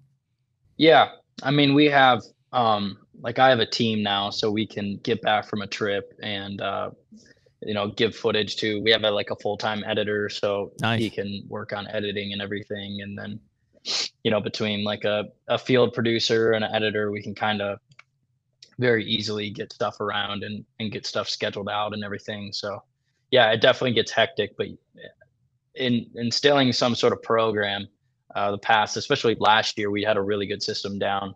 Um, it really, really helps. You need a process of some sort. I mean, we try to do two videos a week all year long. I mean, that just adds up and it can catch up quick. Yeah, It's 104 videos. So you need you need something. yeah, yeah. yeah. Yeah, we we mess up sometimes and only get one out and you know push everything back. But we're, we're just refining the program, trying to get it trying to get it tighter and tighter. And it's tough, man, to like come out with videos that are you know as relevant and entertaining and quality and and it's like a it's a giant creativity dump. Like it's it's sometimes you hit walls and you just like got to mix it up and figure out new things or whatever. So that's why hunting season's really nice because you just go hunting and you document what happens. Like in this off season, it's a lot of um, just creating and trying to figure out what could we make this week Yeah. or for next week or for next month um, to keep the you know keep the channel going. Like I know a lot of hunting channels that just put these off season months on pause Mm-hmm. and they like maybe upload once a month and I don't like doing that route just because we're so uh, archery heavy and there's a lot of archery stuff we can do right now. Sure. Yeah, that makes sense. Are, are you when you do your hunts? Are you trying to release those like semi real time, like kick it out quick, or is it something you hold till like later on? So fortunately, unfortunately, uh, working with Mathews, they give me a new bow Mm, in August. Mhm. So I have to hunt with the new bow August, September, October, keep all that footage. And then we, which is not, which is good and not good because then we can edit all of it, line it all up, schedule it all out like through January really easily. Um, but then it's like we're filming all this stuff in August, September, October that we can't post. So we got to film stuff that we can post without the bow or whatever. You know, pick up the old bow and and and do that. So it's a Hmm. it's a it's definitely a process and a learning curve. So yes and no to answer Mhm. your question. Like we we spin stuff around fast to keep the channel going, but also have stuff held held on to So yeah, that's tough, man. I mean, Yeah, I get it from a from a marketing and, and manufacturer's angle, but from a content producer angle, I mean, you know, especially if you you know, let's say you kill you know your goat or whatever. You know when you're in British Columbia, like you want to show that, and then people are like, well, cool. When's the video dropping? Like that's that's just and that's the Yeah. nature of the I- content machine that we're in today, which is people want it now. instantly. Yeah. They do. And I, I don't know. I think I think uh, people on the channel are getting a little used to like the big stuff dropping in November because it's been, it's been like three years now that we've saved everything and started in November when the bows launch. Gotcha. Um, and I, I'll always try to do I'll always try to do like one hunt with uh, like a last year's bow just to spin around fast and get out on the channel or whatever. Um, but yeah, man, it definitely makes it difficult to to wait that long. Hmm. yeah, that's wild. I don't even know how you would do that. Seems like a very intentional thing. You're like, well, I can't. stress it's stressful Yeah. Hmm. Yeah, because I mean, if it's if it's me, right, and it's September, October, I want to watch hunting. gotta I be a- want to see your hunts. There's Like, be be- there's gotta be a better way. I don't know. It, it it is funny though, man. Like, yeah think, man i mean think of the archery side, and Chris, you've been out long enough. Like, you remember when we went to ATA show in January, and like the bows were covered up, like waiting for somebody to like pull down like some curtain to like reveal the bow. Like, it was a big big deal. And then now it's just like slowly but Yeah. surely just creeped up and and spread out. Like Yeah. by the time you get to ATA, like we Yeah. know you probably already shot the bow. yeah i mean it's it, the evolution of uh the marketing around bows is really really interesting um the, the business of the art of the archery space is is also very interesting it's very archaic Yeah. i like to think of it like five to ten years behind normal business i like to call it which Mhm. is like out in the wild yeah, and I think that has a lot to do with um, a lot of people that are in charge of companies and running things are just like good old outdoor country boys, Yeah. yep, and in the real world, they're uh, it's more just like business people, and you know, it's not necessarily their niche and their hobby, uh, but they're just running businesses.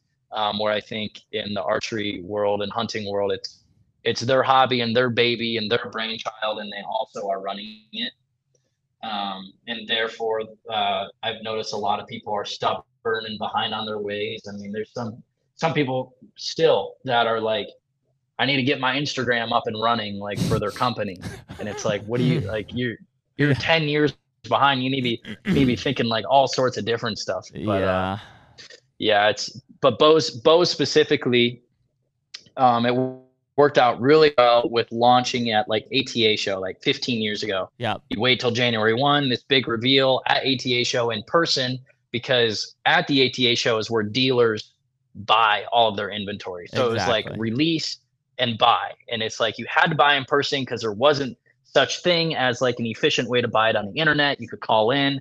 So like that whole process was awesome. But lo and behold, this internet thing come around and telephones and email and you know all that progressed. And now it's like a dealer can just enter into a dealer portal and order stuff whenever they want.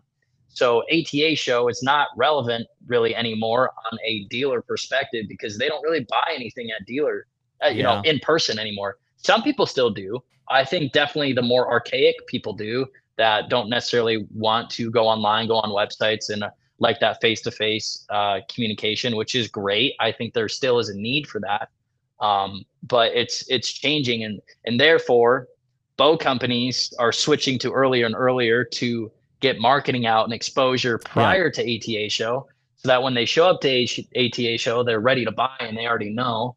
So it's just like this weird, like backwards uh, race. Yeah. And, uh, you know, they're, let's say like this year's, they're going to come out with like all bow manufacturers are going to come out with 2024 bows, but it's still 2023 mm-hmm. for 2024 you know it's just like it's just like trucks yep. you know they same way. release trucks in the fall and then they don't get them out until you know springtime really Yep. to everyone um so it's like that weird lag and uh yeah man it's just a weird it's just a weird thing uh when when you break it down Yeah, I'm trying to think of another industry that's changed so much. Like, dude, I think, uh, and I don't love the way that I mean, it seems like we were so bass backwards for the longest time to where, like, up up until like 2010, like, you could almost say like there was no marketing in the outdoor industry. It just simply was paying people that were on the outdoor channel to like. That was it. It was like purely sponsorships. I mean, yeah, there was magazine ads. magazine, yeah, magazines. There was some other print stuff, Yeah. and like, but it wasn't really until the you know the invention of the internet that these companies had the ability to like create their own content and start to like cre- create their own presence. And like we still are in a process of pulling away from that. It's like even now when I hear people are like, "Oh yeah, you know, we we you know, 30 grand or so and so they're on the pursuit channel." I'm like, "What?" I, yeah, That's still- it's not still as around, common. It's like- not as common no, no, anymore. it's definitely less and less. Yeah, but, it did uh, exist.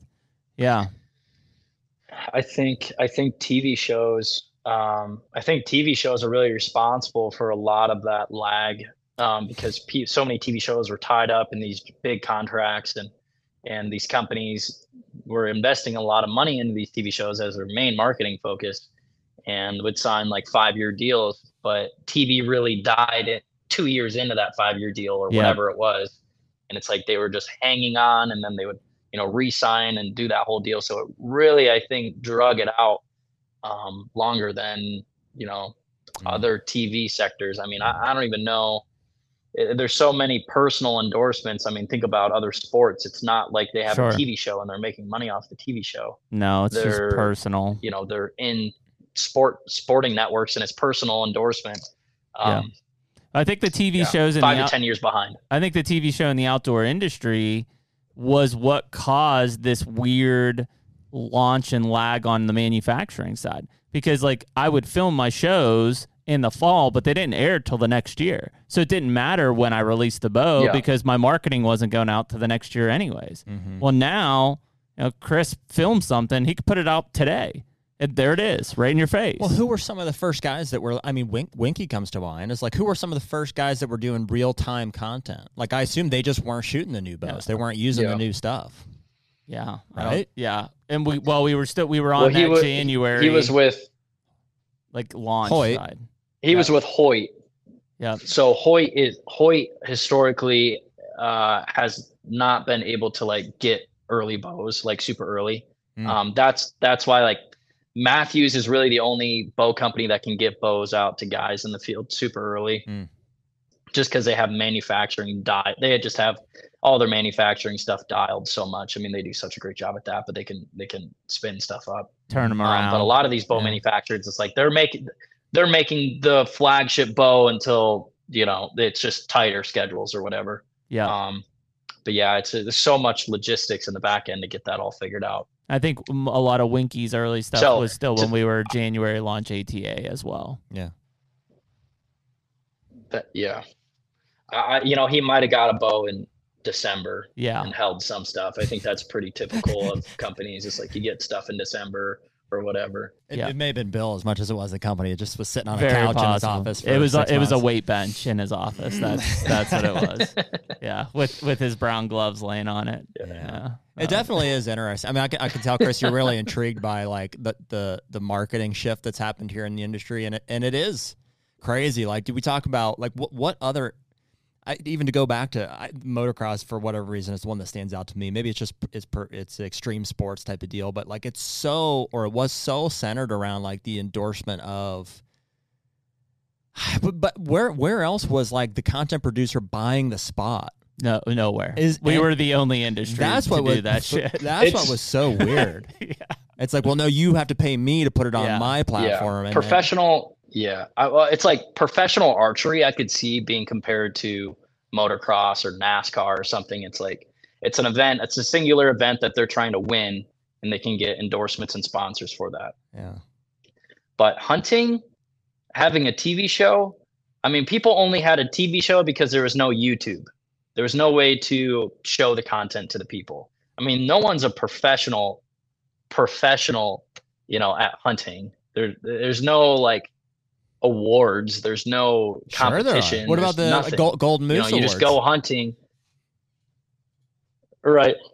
Well that's more that's film related. Yeah, yeah. you know that's that's film related and tv show related and the producer and it's not like it's not like well this person shot a 200 inch deer and so we're going to sponsor this person and there's going to be a bidding award and blah blah blah there essentially is, but it's more so around the creation of the content Yeah. and distribution of the content, for sure. not just the act Activity itself. itself. Yeah. Like there could be there could be an archery competition or motocross competition that has like a hundred thousand people in the stands and doesn't get filmed Mhm. and doesn't get distributed, and that person's still valuable. right. You know, yeah. but there's so many people out in the wild that shoot 180 inch deer that companies are not that are not paying and are not looking for and are not looking to you know what i'm trying to say it's it's the act of promoting that gets the attention it's yes. it's you know obviously it helps shooting big deer and stuff but there's no one no one's quote unquote like a professional at it it's it's people are good at distributing and distributing content and in the perfect storm of making a good experience with a big deer a, a big elk or whatever that's that's the magic triangle is when all those things align Hmm. um, it's not just one of them It's really, hmm. really weird to think about how that process would have evolved. Like, at what at what point did and I don't know, like who, who would have done it first, but like who decided that that's how it should work? Like the content producer should pay to be on this platform. It seems like the manufacturers would have gone to them first and said, like, hey, like you you kill a lot of big deer, like exactly what you're saying. Like, could, would you mind promoting our stuff, just even out of a bow shop? And eventually, they're like, well, I need to like more Yeah. people need to see this stuff so I can sell mm-hmm. more of that stuff and make more money. Well, there was nowhere to go. Like if you were if you were a hunter, right? If you if you just killed big bucks, like and whoever Mathews or Hoyt said, "Great, you know, we want to be partners with you." Mhm. How how are they getting seen, right? It- So- and, you know that, Yeah. that I think it, I think in the good old days, I think in the good old days that kind of happened. Like Michael Waddell has talked about, like he was just a camera guy, but was a funny, good personality. Yep. So like Realtree kind of like pushed him, pushed him up, and uh, I think Lakosky was very similar with Mathews. Like they saw Lakosky, like you know, like hey, he's filming Yep. himself shooting big deer. We're gonna like you know help push them up. So I think that was definitely a thing uh, back then. It's it's I think evolved. Everything's evolved. Yeah. Now it's like, what do you bring to the table? Before you could just be good at something. You could be funny. You could kill big bucks. You could be you know, very relatable. Now it's like, okay, you could be that, but what's your platform like? And I mean, think of anybody of us that have talked to manufacturers. Like, it's one of the first things they ask. They're like, or they do research. They're like, oh, Chris Bee, like, how many followers does he have? mm-hmm. And that's what they do immediately, you know. And then it's like, okay, he's got a platform. Now, what can he do for us? Mm-hmm. Um, it's a numbers game, is what it comes down to. Hmm. Uh, and there are few companies that are still holding on to this whole TV thing, like it's going to happen, but it's it's, Well, it's- it's- not there. It's been interesting to see manufacturers like kind of scramble like over the past 10 years to just be like, well, you know, all they knew was TV. Like that's Mhm. all in t- TV and print. And it was like, here's the budget, give it to these guys that are on Sportsman or Outdoor yeah, Channel. it's gone. And now that's like, you know, an acknowledgement that okay, maybe that's not the thing. So so what is? It's, it's been interesting to see companies You would think scram- that they're scramble to figure saving out what's money next. now, right? I mean, because we we know some of the numbers that were being thrown out back in the TV and print days. Like now they've kind of got this budget. They don't have to commit it, you know, months and months and months in advance. Really, if they don't want to, they can be opportunistic with the spend, um, and you can be selective with who you're doing. I, you know, I think that their marketing is probably more effective than it's ever been Sure. I would agree. if they're doing it right. Yeah, I would agree. But yeah, it's it's tough. There still are companies though that, you know, I don't. If you tell them that you're, if if Chris walks up to them and says, "Yeah, I'm Chris. You know, I've got a YouTube channel. It's you know got two hundred fifty thousand plus," they still will say, "Well, YouTube's free. You don't pay to be on a platform." And they're out there, and it's scary to think that. Less and less. I do think those It is less and those less, companies but are they still exist out there, and it's scary to think that. It's hard to deny, you know, the, the amount of views and awareness that like so, social media can, can bring. It's But I- it wasn't valued for a long. I know. Even in the transition, when the break started to happen and TV started to get pulled back, there were a lot of companies who would not acknowledge that social media or YouTube followers were of the same worth as a TV show. Well, it definitely is a shorter form. I mean, it's it's a it's a different thing. Like, Yeah, Yeah. but it was purely because TV paid to be on something. They had an investment to be on somewhere, yeah, and YouTube was free. yeah, still is. Still is. yeah, still is. Yeah. For now, Yeah, for now, exactly. yeah. Did you uh did you sign up your Threads account yet, Chris? I I did uh, just to claim my username or whatever that is. I don't know. I was like, I was on Instagram last night and like everyone's posting about it. I like, know. what is that? I have no idea what this is, but sure, you it's know. it's uh, Meta's response It's, to uh, Twitter to basically try to stomp out Elon Musk in Twitter. It's so it's a text base. It's Twitter, but by Facebook and Instagram. I'm not on Twitter either. Yeah, well, Yeah. that's what this is. Yeah, I, fig- dude, I, yeah. it's funny enough. Like I can't remember. was, I don't know, five, six years ago. I literally thought Twitter was dead and gone. I thought it was like, oh, nobody used it anymore. It kind of was, yeah. and then Elon bought it, and now everybody's all fired back up. No, I'm talking it. way before that. I'm talking like Elon only bought it like two a year or two. Yeah, a ago. year or two ago. Yeah, this would have been like six, seven years ago. Like if you would have asked me, I'd have been like, oh yeah, nobody uses Uh, Twitter. I think uh, just the Hollywood people with all their Yeah, fake, yeah, fake that's what I thought. I trolls was like- underneath it. yeah, right, Yeah, Yeah. I mean that was the problem. That's what right. they kind of snuffed out. But apparently, they think that it's uh, enough that you know Facebook created a new app, which is mind blowing. That's just what we need. Another, social media app. that- Yeah, yeah. yeah. But follow Chris Bee if you're on it. Yeah, right. yeah, I, I don't I don't know, man. It, the bandwidth is so Oh, such a tricky thing. I mean, there's so many things. Like like I I, I wanted to spin up. I did a podcast like two years ago, and we did like 30 episodes, and then it's like so much other stuff got in the way, and then Yeah. like, we just haven't haven't done it again because it takes so much time. It's like how much stuff can you do in a day? you can't, sort of man. thing. I mean, now, now I got to pay attention to threads. Yeah, you it, it's nuts. I mean, Jared and I, well, Jared and I transparently started HUNTR to kind of do what you do on your channel, which was create video content around hunting and our journey and everything else. And like seven days into it, we're like, That was the idea. Yeah, we're anyways. done. We're like, it'd be cool to film hunts, you know, and then we're like, no, not cool. not cool. Not cool. not cool. Can we just sit at a table and talk about it? Yeah, we could do It's that. a lot of work. yeah. And we've been doing that for two and a half years now. so much easier.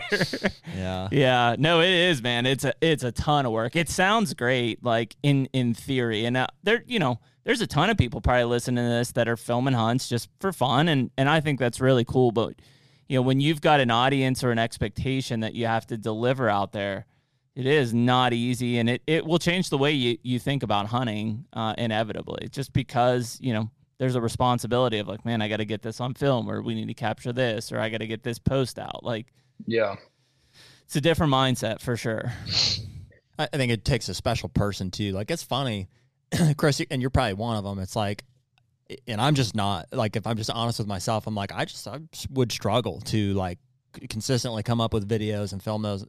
And some people are just just have that, you know what I mean? Can can do it consistently and find ways to make things entertaining. And I just yeah, but, uh, you know whatever it was, a couple weeks into our filming our stuff, I was like, this is not for me. Yeah. yeah.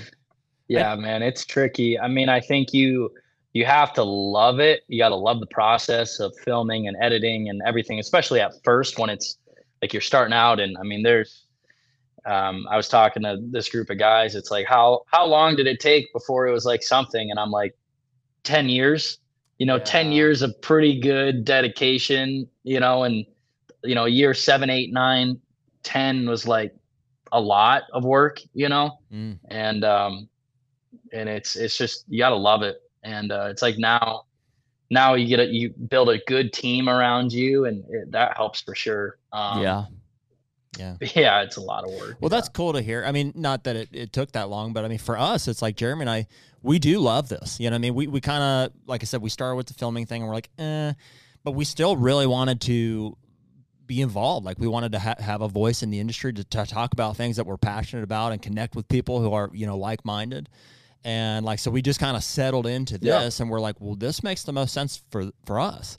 And uh, even this morning, I told Jeremy, I was like, dude, this is like, this is my favorite thing to do every week is to come in and, mm-hmm. and, you know, it ta- takes a lot of time to your point, but to set aside a few hours and just t- talk with people who are Yeah. like minded about things that we love to talk about. And so we, whatever it is, not like there is an end goal with this podcast in mind, but like the, the path is seeming right to us. Like Mhm. it feels like this is something that we love to do. And it seems other people seem to enjoy it, which is, which is cool. And so it'll be fun to see kind of where this thing goes. Yeah. Yeah. It's, it's, you gotta, Yeah, you know, man. only It's so a- much time in the it's day. a grind Yeah. There's only so much time in the day. And, you know, and especially when it gets to be hunting season, like inevitably like we want to hunt as well, you know, and so it's like you know you've got to divide that up, and uh, I think that's probably one thing that that Matt Rinella didn't get from our side that you know it's hard to explain to somebody who's not in it is the fact like you know listen like we're all in one way or another the outdoor industry is providing income for for us and for our families right? And so you know it's a tough thing to explain to somebody who only looks at the monetization of the hunting industry as a bad thing. Like it's negative it's not good whereas it's like well dude like we love this stuff and we appreciate this stuff you know more than most people do and yes there there's a monetary aspect to what we do but at the same time like it's not exactly why we do it like yeah it's great like we make money from it and i'm glad this is my job um, but it's also you know there's still that great appreciation. Like I don't consider myself an entertainer. Right? I consider myself still a hunter, just talking about this stuff. Mm-hmm. Um, and so that you, you kind of got that feeling for Matt where he's just like, well, no, anybody that's making money off of this is like bad, doing it for the wrong reasons. The and it's like, yeah. eh, not really, man. Like there's plenty of people that, yeah, they'll admit it's a business, but yeah. it's they're doing it for the right reasons. Yeah. So I don't know. Yeah, I mean that's definitely tricky. That goes into everything we talked about earlier. I mean, it's I think there's people that are in it for the wrong reasons for sure. I think there are some people that probably shouldn't be in the positions that they're in um, for egotistical reasons and selfish reasons. Um, but I think there's a, most the majority of people like you guys and and you know so many people out there that are doing it for the good reasons because they love it because they want to get back to the sport, uh, grow the sport. Um, you know, I, I, think that I I think it's just a tricky subject. Yeah, it really is. I think there's the the consumer or the audiences in terms of content are getting smarter or are smart enough to understand who are the people that really love it and who the people are just doing it because it's their job type of thing. You can just tell you know? It's interesting. Yeah because yeah, i mean i it's probably just because i actively avoid them but i mean if you were to ask me i could, i don't know if i could name anybody that i'm like oh that person's just clearly doing it for for that. I mean because everybody that we've and we have a filtering process too though we're like well i want to talk to so and so because they clearly love it mm-hmm. so we, we, i don't know yeah we avoid the in people. the very nature of our process we're probably filtering those people out i guess well i mean you know we have good conversations with, um, you know, even guys like Waddell, right, who hasn't been on the podcast yet, but inevitably will at some point. But you and I have talked about it to where it's like, you know, Michael is what you get, but Michael's very rooted in the industry. So there are talking points that he, I don't know, maybe if we asked him the question, would it make him uncomfortable or, you know, would he would he be able to tell us what he actually feels? Mm. I don't know. You know, and and and that's with anybody with sponsors, partners, um, you know, whatever would would come with that. I yeah, guess. well, and that's like a, you know, that that's not necessarily some. You know, I, I think Michael loves to hunt. You know what I mean? Absolutely. It's, yeah, I don't think there's, no doubt there's any mind. question there. Yeah, you're talking more about just like the effect that sponsorship dollars have on what you can say and what you can't say. Yes. Hmm. Yeah, I mean, it's just it's. I think with anybody that has you know sponsor dollars behind them is like we're pretty transparent with our partners of like, hey, we're just gonna kind of say what we say anyways. Like, mm-hmm. just just fair warning. Um, yeah, and we definitely have you know have not gotten some sponsorships because of that because it's like you know. Sure. If I, I get it, if I was mayor, I'd want you to say that. I want you to say, "Hey, our thing is this." Yeah, and I, we're just not willing to. I don't do that. yeah, yeah, that's that's a tough spot to be in. Um, look, Chris. So, are you still making your own products too? Do you have like your own line of products? Yeah. So um, we have uh, beerealmerch.com, which is like uh, the apparel line, I guess, of the YouTube channel. Yeah. So we do, you know, hats, hoodies, your your typical apparel stuff. Um, but then, you know, we partner with other archery brands, uh, UltraView being the biz- the biggest. Um, so we'll do some custom stuffs. Like we got a custom Mathews grip and and uh, we will resell some of those products and then we partner with Bohning to do like wraps and vanes and that sort mm. of hmm. stuff so yeah we do uh, a few things here and there um, just to you know try to help the business out and you know uh, hardcore fans can wear the stuff and everything so it's cool it's all it's all about community building. You know, it's Yeah. like um, people that are on the channel, watching the channel regularly. It's like we're all we're a community. Like it's sweet that people follow along, and if they want to be a part of that, um, part of that journey, you know. So it's like it's just creating an ecosystem. Yeah. I dude, I think that right there is the number one thing that was missing from outdoor television. I mean, at any given time, I could tune into a show and I would have a beginning, middle, and an end. I didn't have to watch the show before. I didn't have to watch the show after if I didn't want to, right? I got it was all en- encapsulated in this, you know, 22 minute episode. Whereas with the content that's coming out now, um, and Chris, you and Caitlin, good examples, but like I wanna, even though the hunt may be encapsulated in that episode, like it's super easy for me to go back and watch the last three or the last 10 or whatever that came out. And you didn't have that in outdoor television. You had one episode to watch and then it was like, I gotta wait till next week, or did I record something? Like it, it disconnected you from the content, and that disconnection, you know, is and this isn't just in hunting, right? It's why Netflix and Hulu and everything else are good. But from a hunting side, that's what the series kind of based content and this channel based content has done. I mean, we've seen it on the podcast where Yeah, it's you a know, channel versus bring, a show. Yeah, somebody will watch Chris's and then they'll go back and say, "Oh, here's one with with Cody DeCusto or here's one with Josh Bomar," and they'll watch. That didn't exist for so many years with TV. Um, but what it did is it gave power to these TV personalities because there were no other options. Mm-hmm. It was like that. You there was one episode they were in it. This product was in it, and I mean, if you didn't see it in that show, tough shit, right? Didn't show up anywhere else. Um, so it's it's a it's a Yeah. huge swing in this in this industry. Huge. I mean, if I can say anything for social media, it's like in that sense, it kind of gave the power back to, you know, to, to the people essentially. It's like you know, uh, you know, people like Chris Bee or like you know Jared and Jeremy can just get on and make make their own channel and like you Mhm. know instead of you know now people do have options. So I would say that's one benefit. Well, and Chris, I don't know about you, but Jared and I are pretty open about it. Like, Yeah. we'll watch a lot of, and I don't mean this in a in a bad way. Anyone listen, but we watch a lot of random guy con- guys, you know, hunting content out there. Like some dude will go hunt North Dakota or go hunt Illinois, or and he's got 15 subscribers, but he had a cool video, and it's like you never see that anywhere else. Like, wouldn't exist. He'd have no no platform to even reach out there to to show people that content. Yeah, and I think uh, it's it's definitely like a power of the people situation. I mean, that's social media in general. Unless you're, you know, buying your accounts and pumping Right. dollars in and artificially like making yourself big. Yeah. Um, if if you are small grassroots, um, and I mean the people kind of choose, and I think that is it shows where I said it's like most people are good because like uh, the consumers are smarter than you know companies think and and they they can see through stuff you know i mean they they want to see guys like having a good time and and seeing like relatable stuff um and aspirational stuff and educational stuff um yeah and they they that's why youtube's cool you know and it's it's there's so many threats to social media as a whole i mean so many back end things that you know us YouTubers talk about like behind the scenes where it's like you got to kind of pay attention to those like demonetization and like is stuff getting banned and all that jazz. But Mhm.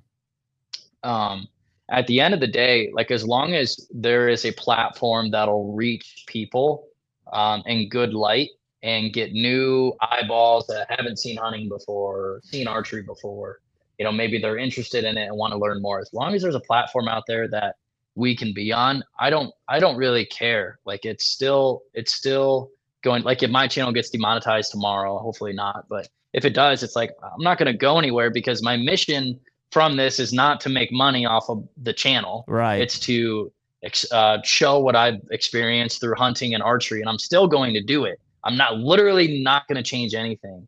And I think people get, you know, some of these bigger channels get so tied up. It's like, oh, if I lose monetization, everything's going to change. yeah. And it's like, I don't, nothing's going to change if if that happens to my channel tomorrow, because my mission statement and my goals and my ethics doesn't revolve around the money coming in from that channel. That's not one of my foundational things. Yeah. Um, so I think that you know, as long as YouTube doesn't get canceled altogether, which is the world's probably ending or something bad's happening, if that's happening, Yeah. um, and you know, things like TikTok or other threads now, you know, like there's always going to be something so it's like I think what's most important is is you have these foundational pillars and the consumers and the viewers see that in these channels and they gravitate towards them for a certain reason.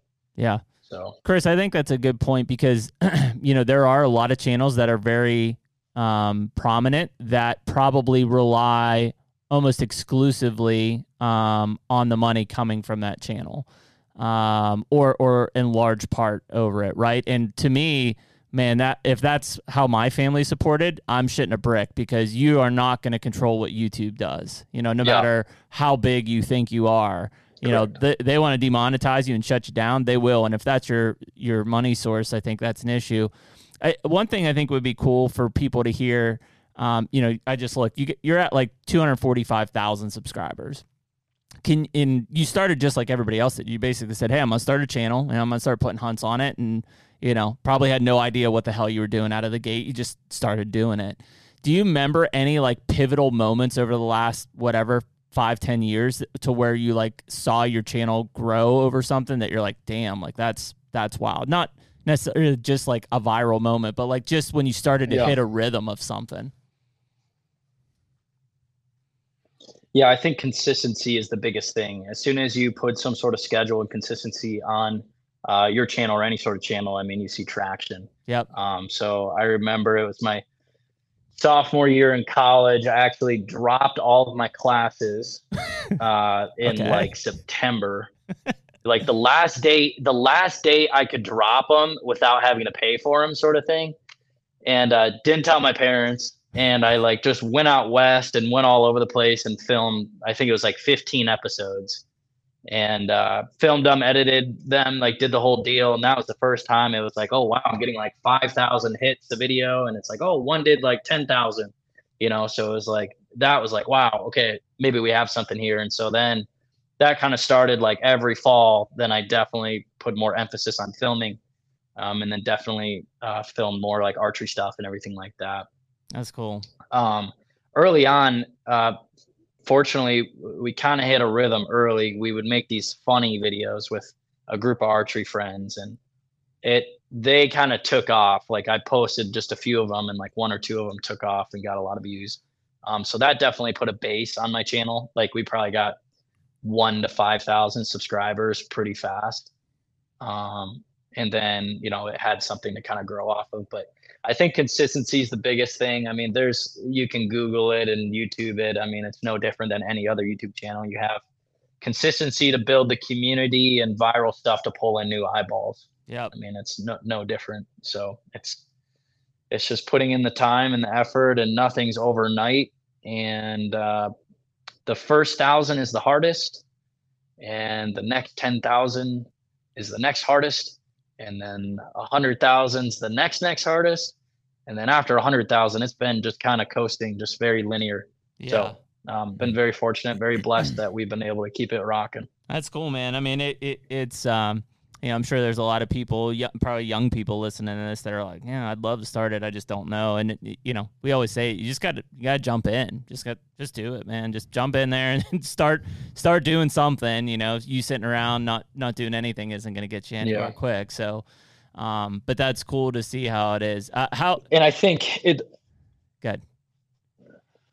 well i was gonna i was gonna say that the biggest the biggest thing is is like you have to go into it with intentions of just loving it and Yeah. loving the process and wanting to like film your hunts and just hunting in general like you can't love the fact of like doing it as your job or you probably will never get there. Sure. if you go in it's it's it's no different than shooting a bow. I mean shooting a competitions and archery is so mental. Like if you if you step up to the line and you're like i am going to shoot a 10 right now. I'm going to shoot a 10 i'm going to hope for a 10 your your chances of actually shooting that 10 are, have lessened because you ha- haven't worried about the process. If you worry about the process to get to the 10 then you'll get to the 10 but it, or if you step up to the line and be like i'm going to shoot a 300 which is a perfect score like on the first arrow you're going to you're going to all you're going to do is think about the angle angle Right. angle. So you got to it's no different than that. I mean you got to think about the process and and love the process. So it's no different than anything in life. Um you know you you just you just got to really love the process So, what do your parents think now that uh, after that? I mean, they. I, I, still don't think they fully understand uh, everything that's going on. Um, yeah, it's you know, it's like yeah, I make money off of YouTube and this made up stuff, but they were definitely skeptical at first. I mean, I was like um, going to college and I like dropped out that semester and then I like moved back in with my parents and I was like shipping all of my merch out of like the spare bedroom of their house and like filming in the backyard and like running all over the place. They're like, what are we gonna do? just, like learning? yeah. Like I was just yeah, like a little worried, you know. Yeah. And uh, yeah, I was just learning, man. I mean, it was all about like staying up till one, two a.m. learning about like you know Facebook marketing, and it's just like it's so wild that you do have to put in a lot of work to yeah. understand everything. Um, and I was just lucky, lucky and fortunate and blessed that I had like that drive earlier on, like in my high school and college career to kind of like figure that out. That like straight out, like I've never had a real job. Like I've always worked for myself or like partnered with with companies, of course, but I've never been, I've never had a real job because we've just took, you know, from I didn't even graduate from college. I dropped out of college because it was ramping up enough where I was like, okay, we're just gonna we're just gonna rip rip at this. Yeah. So that's funny, um, man. Um, yeah, it's been it's been it's been a wild deal. Your dad's like, "Don't you lie to me. You got one of those OnlyFan accounts, don't you?" Are you showing your butthole on the internet? oh, that's funny. Yeah, only if. Yeah. Well, listen, dude, we appreciate you coming on this afternoon and uh, you know sharing some time with us and um, it, it is funny, dude. We I feel like how many times we we see something on Kansas, we're like, God damn, crispy, freaking ruining it for everyone. But uh, it, I mean, it's undeniably yeah. like one of the best videos, you know, hunting videos that's probably ever been out on on YouTube. I mean, very few that I think can rival that kind of weird feeling, and you know, the the fact of how it all played out. You know, um, it just tells anybody that can happen at any time. You know, you just yeah. sometimes you just run into it in the yeah. right place, right time. Yeah, and the channel continues to be entertaining. I know Jeremy and I, you know, I tune think. in, tune in from time to time, and so so we enjoy all the stuff you're putting out, except for the Mathews stuff. yeah, that's all of it, Jeremy. yeah. Well, thanks, thanks, guys. I I I, re- I really appreciate that. I mean, the super kind words, and I mean that's what sometimes you get in these like these uh you know highs and lows of yeah. channel and creativity and everything and it's like you know when you hear stuff like that it like keeps the fire going for sure yeah. um yeah but the the kansas i mean it proves and shines light on the feeling that all of us get when you sit in a tree knowing that you have a potential to shoot a big deer mm-hmm. yeah that's what that hunt was it was like i'm in kansas I could shoot a giant deer right now tonight. Yeah. And then it happened, but it doesn't always happen. But that feeling is that feeling is always there. Yeah. And that's what's awesome about you that. could tell, man, in that video, it it encapsulates the feeling we all have of like, it could what happen. if? Like, it's, rut, it's Kansas. Yeah, it could happen. I'm in the game. Mm-hmm. Like, it it very well could happen, you know. And for a lot of people, yeah, you know, yeah. doesn't work out that way. But when it does, that feeling is something that's hard to hard to describe. Well, cool, dude. 100%. Well, we appreciate it, and uh, we'll definitely have to catch up with you here soon. Yeah, thanks, guys. I really appreciate it. All right, man. See ya. Sweet. Uh, yeah. Oh, Chris Bee. Blaming blaming him for Kansas one one year at a time. I do like his analysis of that video of like it's it embodies that that mindset of like I'm in Kansas, it's the rut, anything could happen. And it very rarely does. You know, 99% of the time, it's like, you know, it's planned. You go home. It's not staged. No, no, no. I was going to say 99% of the time, oh. it's like you go home empty handed or whatever. You think that, but it, yeah, it doesn't. But in that 1% of the time, what happened to Chris Bee could, could happen to you. And that's that's what made that video go viral. Yeah. Well, and I mean, in that same breath, a powerful statement is, is like, you know, it for sure did have an effect on applications. Yeah, COVID did yeah, as well. No doubt. No doubt that, that that that was a big piece. But well, that's kind of the question we circled last week. Is like, is I don't, and I told Chris on the the podcast, I don't think he did anything wrong. Like, it's not inherent. No. I I don't, you know, what are you supposed to do? Not post it? No, like it's it that's. Yeah, to me, it's no different than people saying, well, whoever X land agent, Whitetail Properties, whatever, is increasing the value of land. It's like, well, no, the market, the demand, the people. Yeah, are. right. In the sense that people are going to find out anyways. They're going to find out anyways, and so, yeah. yeah, I mean, it's just it, it, it's a great piece of content. It's like you know, whatever, a moth to the flame type of thing. Like you're just drawn in because it's a great piece of content. And inevitably, it immediately says, well, hey, you could do this. Yeah. If you wanted to, you could come out here, you could apply for a tag, you could sit in a tree and you could see a giant. Mm-hmm. Um, and I think that that uh, it'll wear off here at some point because people will start to have the experiences of like either that's not what it is, it costs too much, they see just see a ton of people. Like the the the nuance of it will will wear off and something new will come come along like Ohio will do it or whatever. You know, Illinois will do it and people will be drawn in. Um, but yeah, I it's think pe- weird. I think people will start to. I don't know if it's like a self censorship, but but maybe in a sense, it's like I think people realize. Like even Chris will think twice. He's like, I don't know, like you know, it's cool that I posted that, and like I, you know, I feel a lot of people really enjoyed it, but also he's like, I went back the next year and it really sucked. Like Mhm. indirect, indirect, indirect. but yeah. but yeah, I th- I think people, I think people across the board will start to like just consider the way they talk about spots. Well, so I think this ties back into what I said about the TV and his series. Like, had you watched a single episode of Chris killing that giant, you'd be like, wow, that area of Kansas is banging. There are giants there. But because of the way his channel goes out, watch what happened a year later. It was not a good experience. Mm-hmm. And so that continued journey. Yeah, and that's deer hunting in general. I mean, yes, there are certain states, certain regions that time after time, you know, historically have big deer, but it it definitely is cyclical. Like even Mhm. you know, spots dry up and other spots turn on, and like it EHD, pressure, whatever. Yeah, Things whatever. happen. just even seasonal like crop rotations and Yep, like crop little rotations. minor things. It's like Mhm. you really Timber do. harvest. Yeah, if you're going to consistently be having the best experience, uh, you know, or, or beyond year basically, um, you have to be evolving and and and always monitoring. And and there probably is big picture patterns that happen. Like everyone, you know, Sure. you're like okay, you know, this this area is turning back on, you know, and maybe you start to critique as to why that might be. But Yeah, it's an interesting thing on it, but you know, uh, Chris has obviously done a really good job. I was glad he kind of answered that YouTube thing because I think a lot of people, including us, are like, well, you know, here we are at this, and like, what do we need to do different? It's just time. You you hear that kind of through a lot of these guys who have 10, successful 10 years channels. to build what he has now. Bomar's the same way. It just it just takes time to build these things up, Yeah. you know, and um and consistency of content. And so These things, I think, being communities, like that's what Chris hit it on the head. He's like Mhm.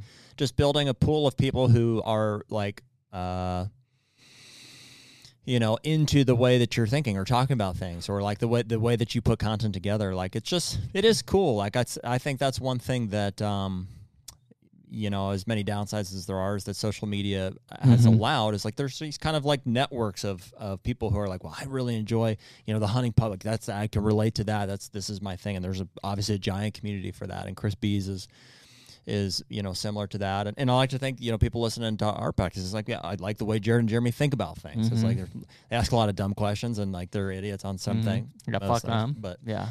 but Uh, you know yeah. Yeah.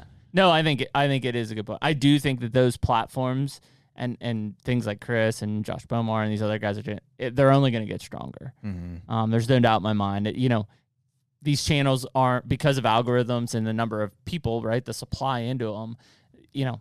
Channels aren't growing like they used to. We talk about it all the time. It's like, hey, if you open a Facebook page, man, it used to be you could grow that Facebook page fast. Now it's like a pay to play game. It's slow, slow rolling because it's saturated. Mhm. So, you know, that's where we're at right now. And so these guys who have positioned themselves for a long time and people who are new who stick with it for a long time, those will be the ones that succeed. Right. And then there's this other layer underneath that that's like come and go, come and go, inconsistent posting, whatever it is. Um, and so yeah, it's it is absolutely more difficult, I think, in today's uh, social media or YouTube era to grow your channel or or your page. But I think when you do grow it to that level, it is worth way more because it's so hard to get there. Yeah. Um, and so I do think that those hold a lot of weight, and you know, I think that's why you see these kind of repeat visitors coming back for. Well, for that, that's like because Chris. there's so many options. You know, think about how many videos get uploaded. Uh, thousands of hours probably a day get uploaded to YouTube. Millions. And so if you can grow a channel like today, it's like you're competing against that, you know, for, for people's attention Yep. Um, and, and not that we view this as, as a competition or, or any of these guys do, but like it just speaks to the fact that like you could watch anything you want. Like there's Sure. literally a limited, you know, and so it's it's kind of a, a capitalist type of a Mm-hmm. you know where where only the the, the, best you know the, the most uh, identifiable communities like kind of rise to the top there and it just takes time Yeah, only so much content in the day you can consume as an individual, and there's a lot of options to do Yeah. it. So yeah, pretty cool and and cool to get Chris's take on that, and and really on his bow, um, you know, his archery kind of evolution there, because that that's something that I think you and I had talked about even on Chris's background. It's like, well, is he shooting pro now? Has he kind of let off of it? well that? and you could see like the weakness on our end like totally foreign to us like as much as we Yeah. love to bow hunt it's like dude the, i'm not like i don't work on my own bow that much like i can i make my own arrows you Yeah. know but like you start talking about the, the different governing bodies of the archery industry and like how these competitions are held like i don't know anything about it Well, we talked about it before. Guys are like, when we, I think we were talking about our fixed versus um, Uh-huh. expandables, and you know, one of those things is around tuning the bow, and it's like, okay, I know how to do some stuff, and they're like, they start talking about, you know, shimming cams and things like that, and it's like, whoa, you're like whoa whoa whoa, whoa, whoa, whoa, shimming who? i don't even know her but uh, yeah, so I, you know, I mean, and that's just because you know, I grew up a bow hunter. I just grew up with a bow to kill a deer. Yeah. Like obviously, arch, arch accuracy matters in that, but it wasn't like I was out there shooting competitions. Like I Well, was trying to kill a deer. It's like anything, you know. People just cling to different aspects of like you and I seem to have just we really are passionate about the land, Sure. you know. And I think uh, And it all sets up. I mean, I want to be when that one shot a year or whatever happens. Like I want to be freaking on point for it. hundred percent, Um, yeah. There, there. Well, there's just um, you know, you have to be at a certain level with everything to be successful. A general level of competency or understanding, you know. But there's different niches within, uh, uh, you know, any. Uh, any activity or whatever that people are like really hone in on, yeah. um, you know, It's very cool, man. It's uh, it, there's a lot of different facets out there around bow hunting and archery, and uh, I think it's why a lot of people are super passionate about it because it it takes a very deep dedication to both of that, you know, to and and some mix of it together in order to be successful at it. I think, you know, not to point. That's why we come down sometimes on the crossbow side of things is just because we know how much goes into the preparation from a uh, from a vertical bow to be accurate to capitalize on that one shot and we take a lot of pride when we can make that shot like that's that's a archery skill that we are like super super proud of mm-hmm. um and it's not there on the other side Yeah. It is funny to hear, not that I was trapping him with the question at all, but to hear Chris talk about like the AT, the um, TAC shows and whatever. Yeah. It's, like, it's like, just think about it. Yeah, Why- you're Why is that? And he's like, yeah, I think, I don't know, it would be like frowned upon. I was like, why? It's like, well, because it's not really archery. And it's like, mm, Mm. interesting. interesting that's an interesting take do do we agree interesting. Yes. Cool. Uh, well, that'll do it for this episode of HUNTR Podcast with Chris Bee. Uh, 137, I believe, is what I said. We'll, we'll go with that. And uh, we'll catch you next week. Later. Take me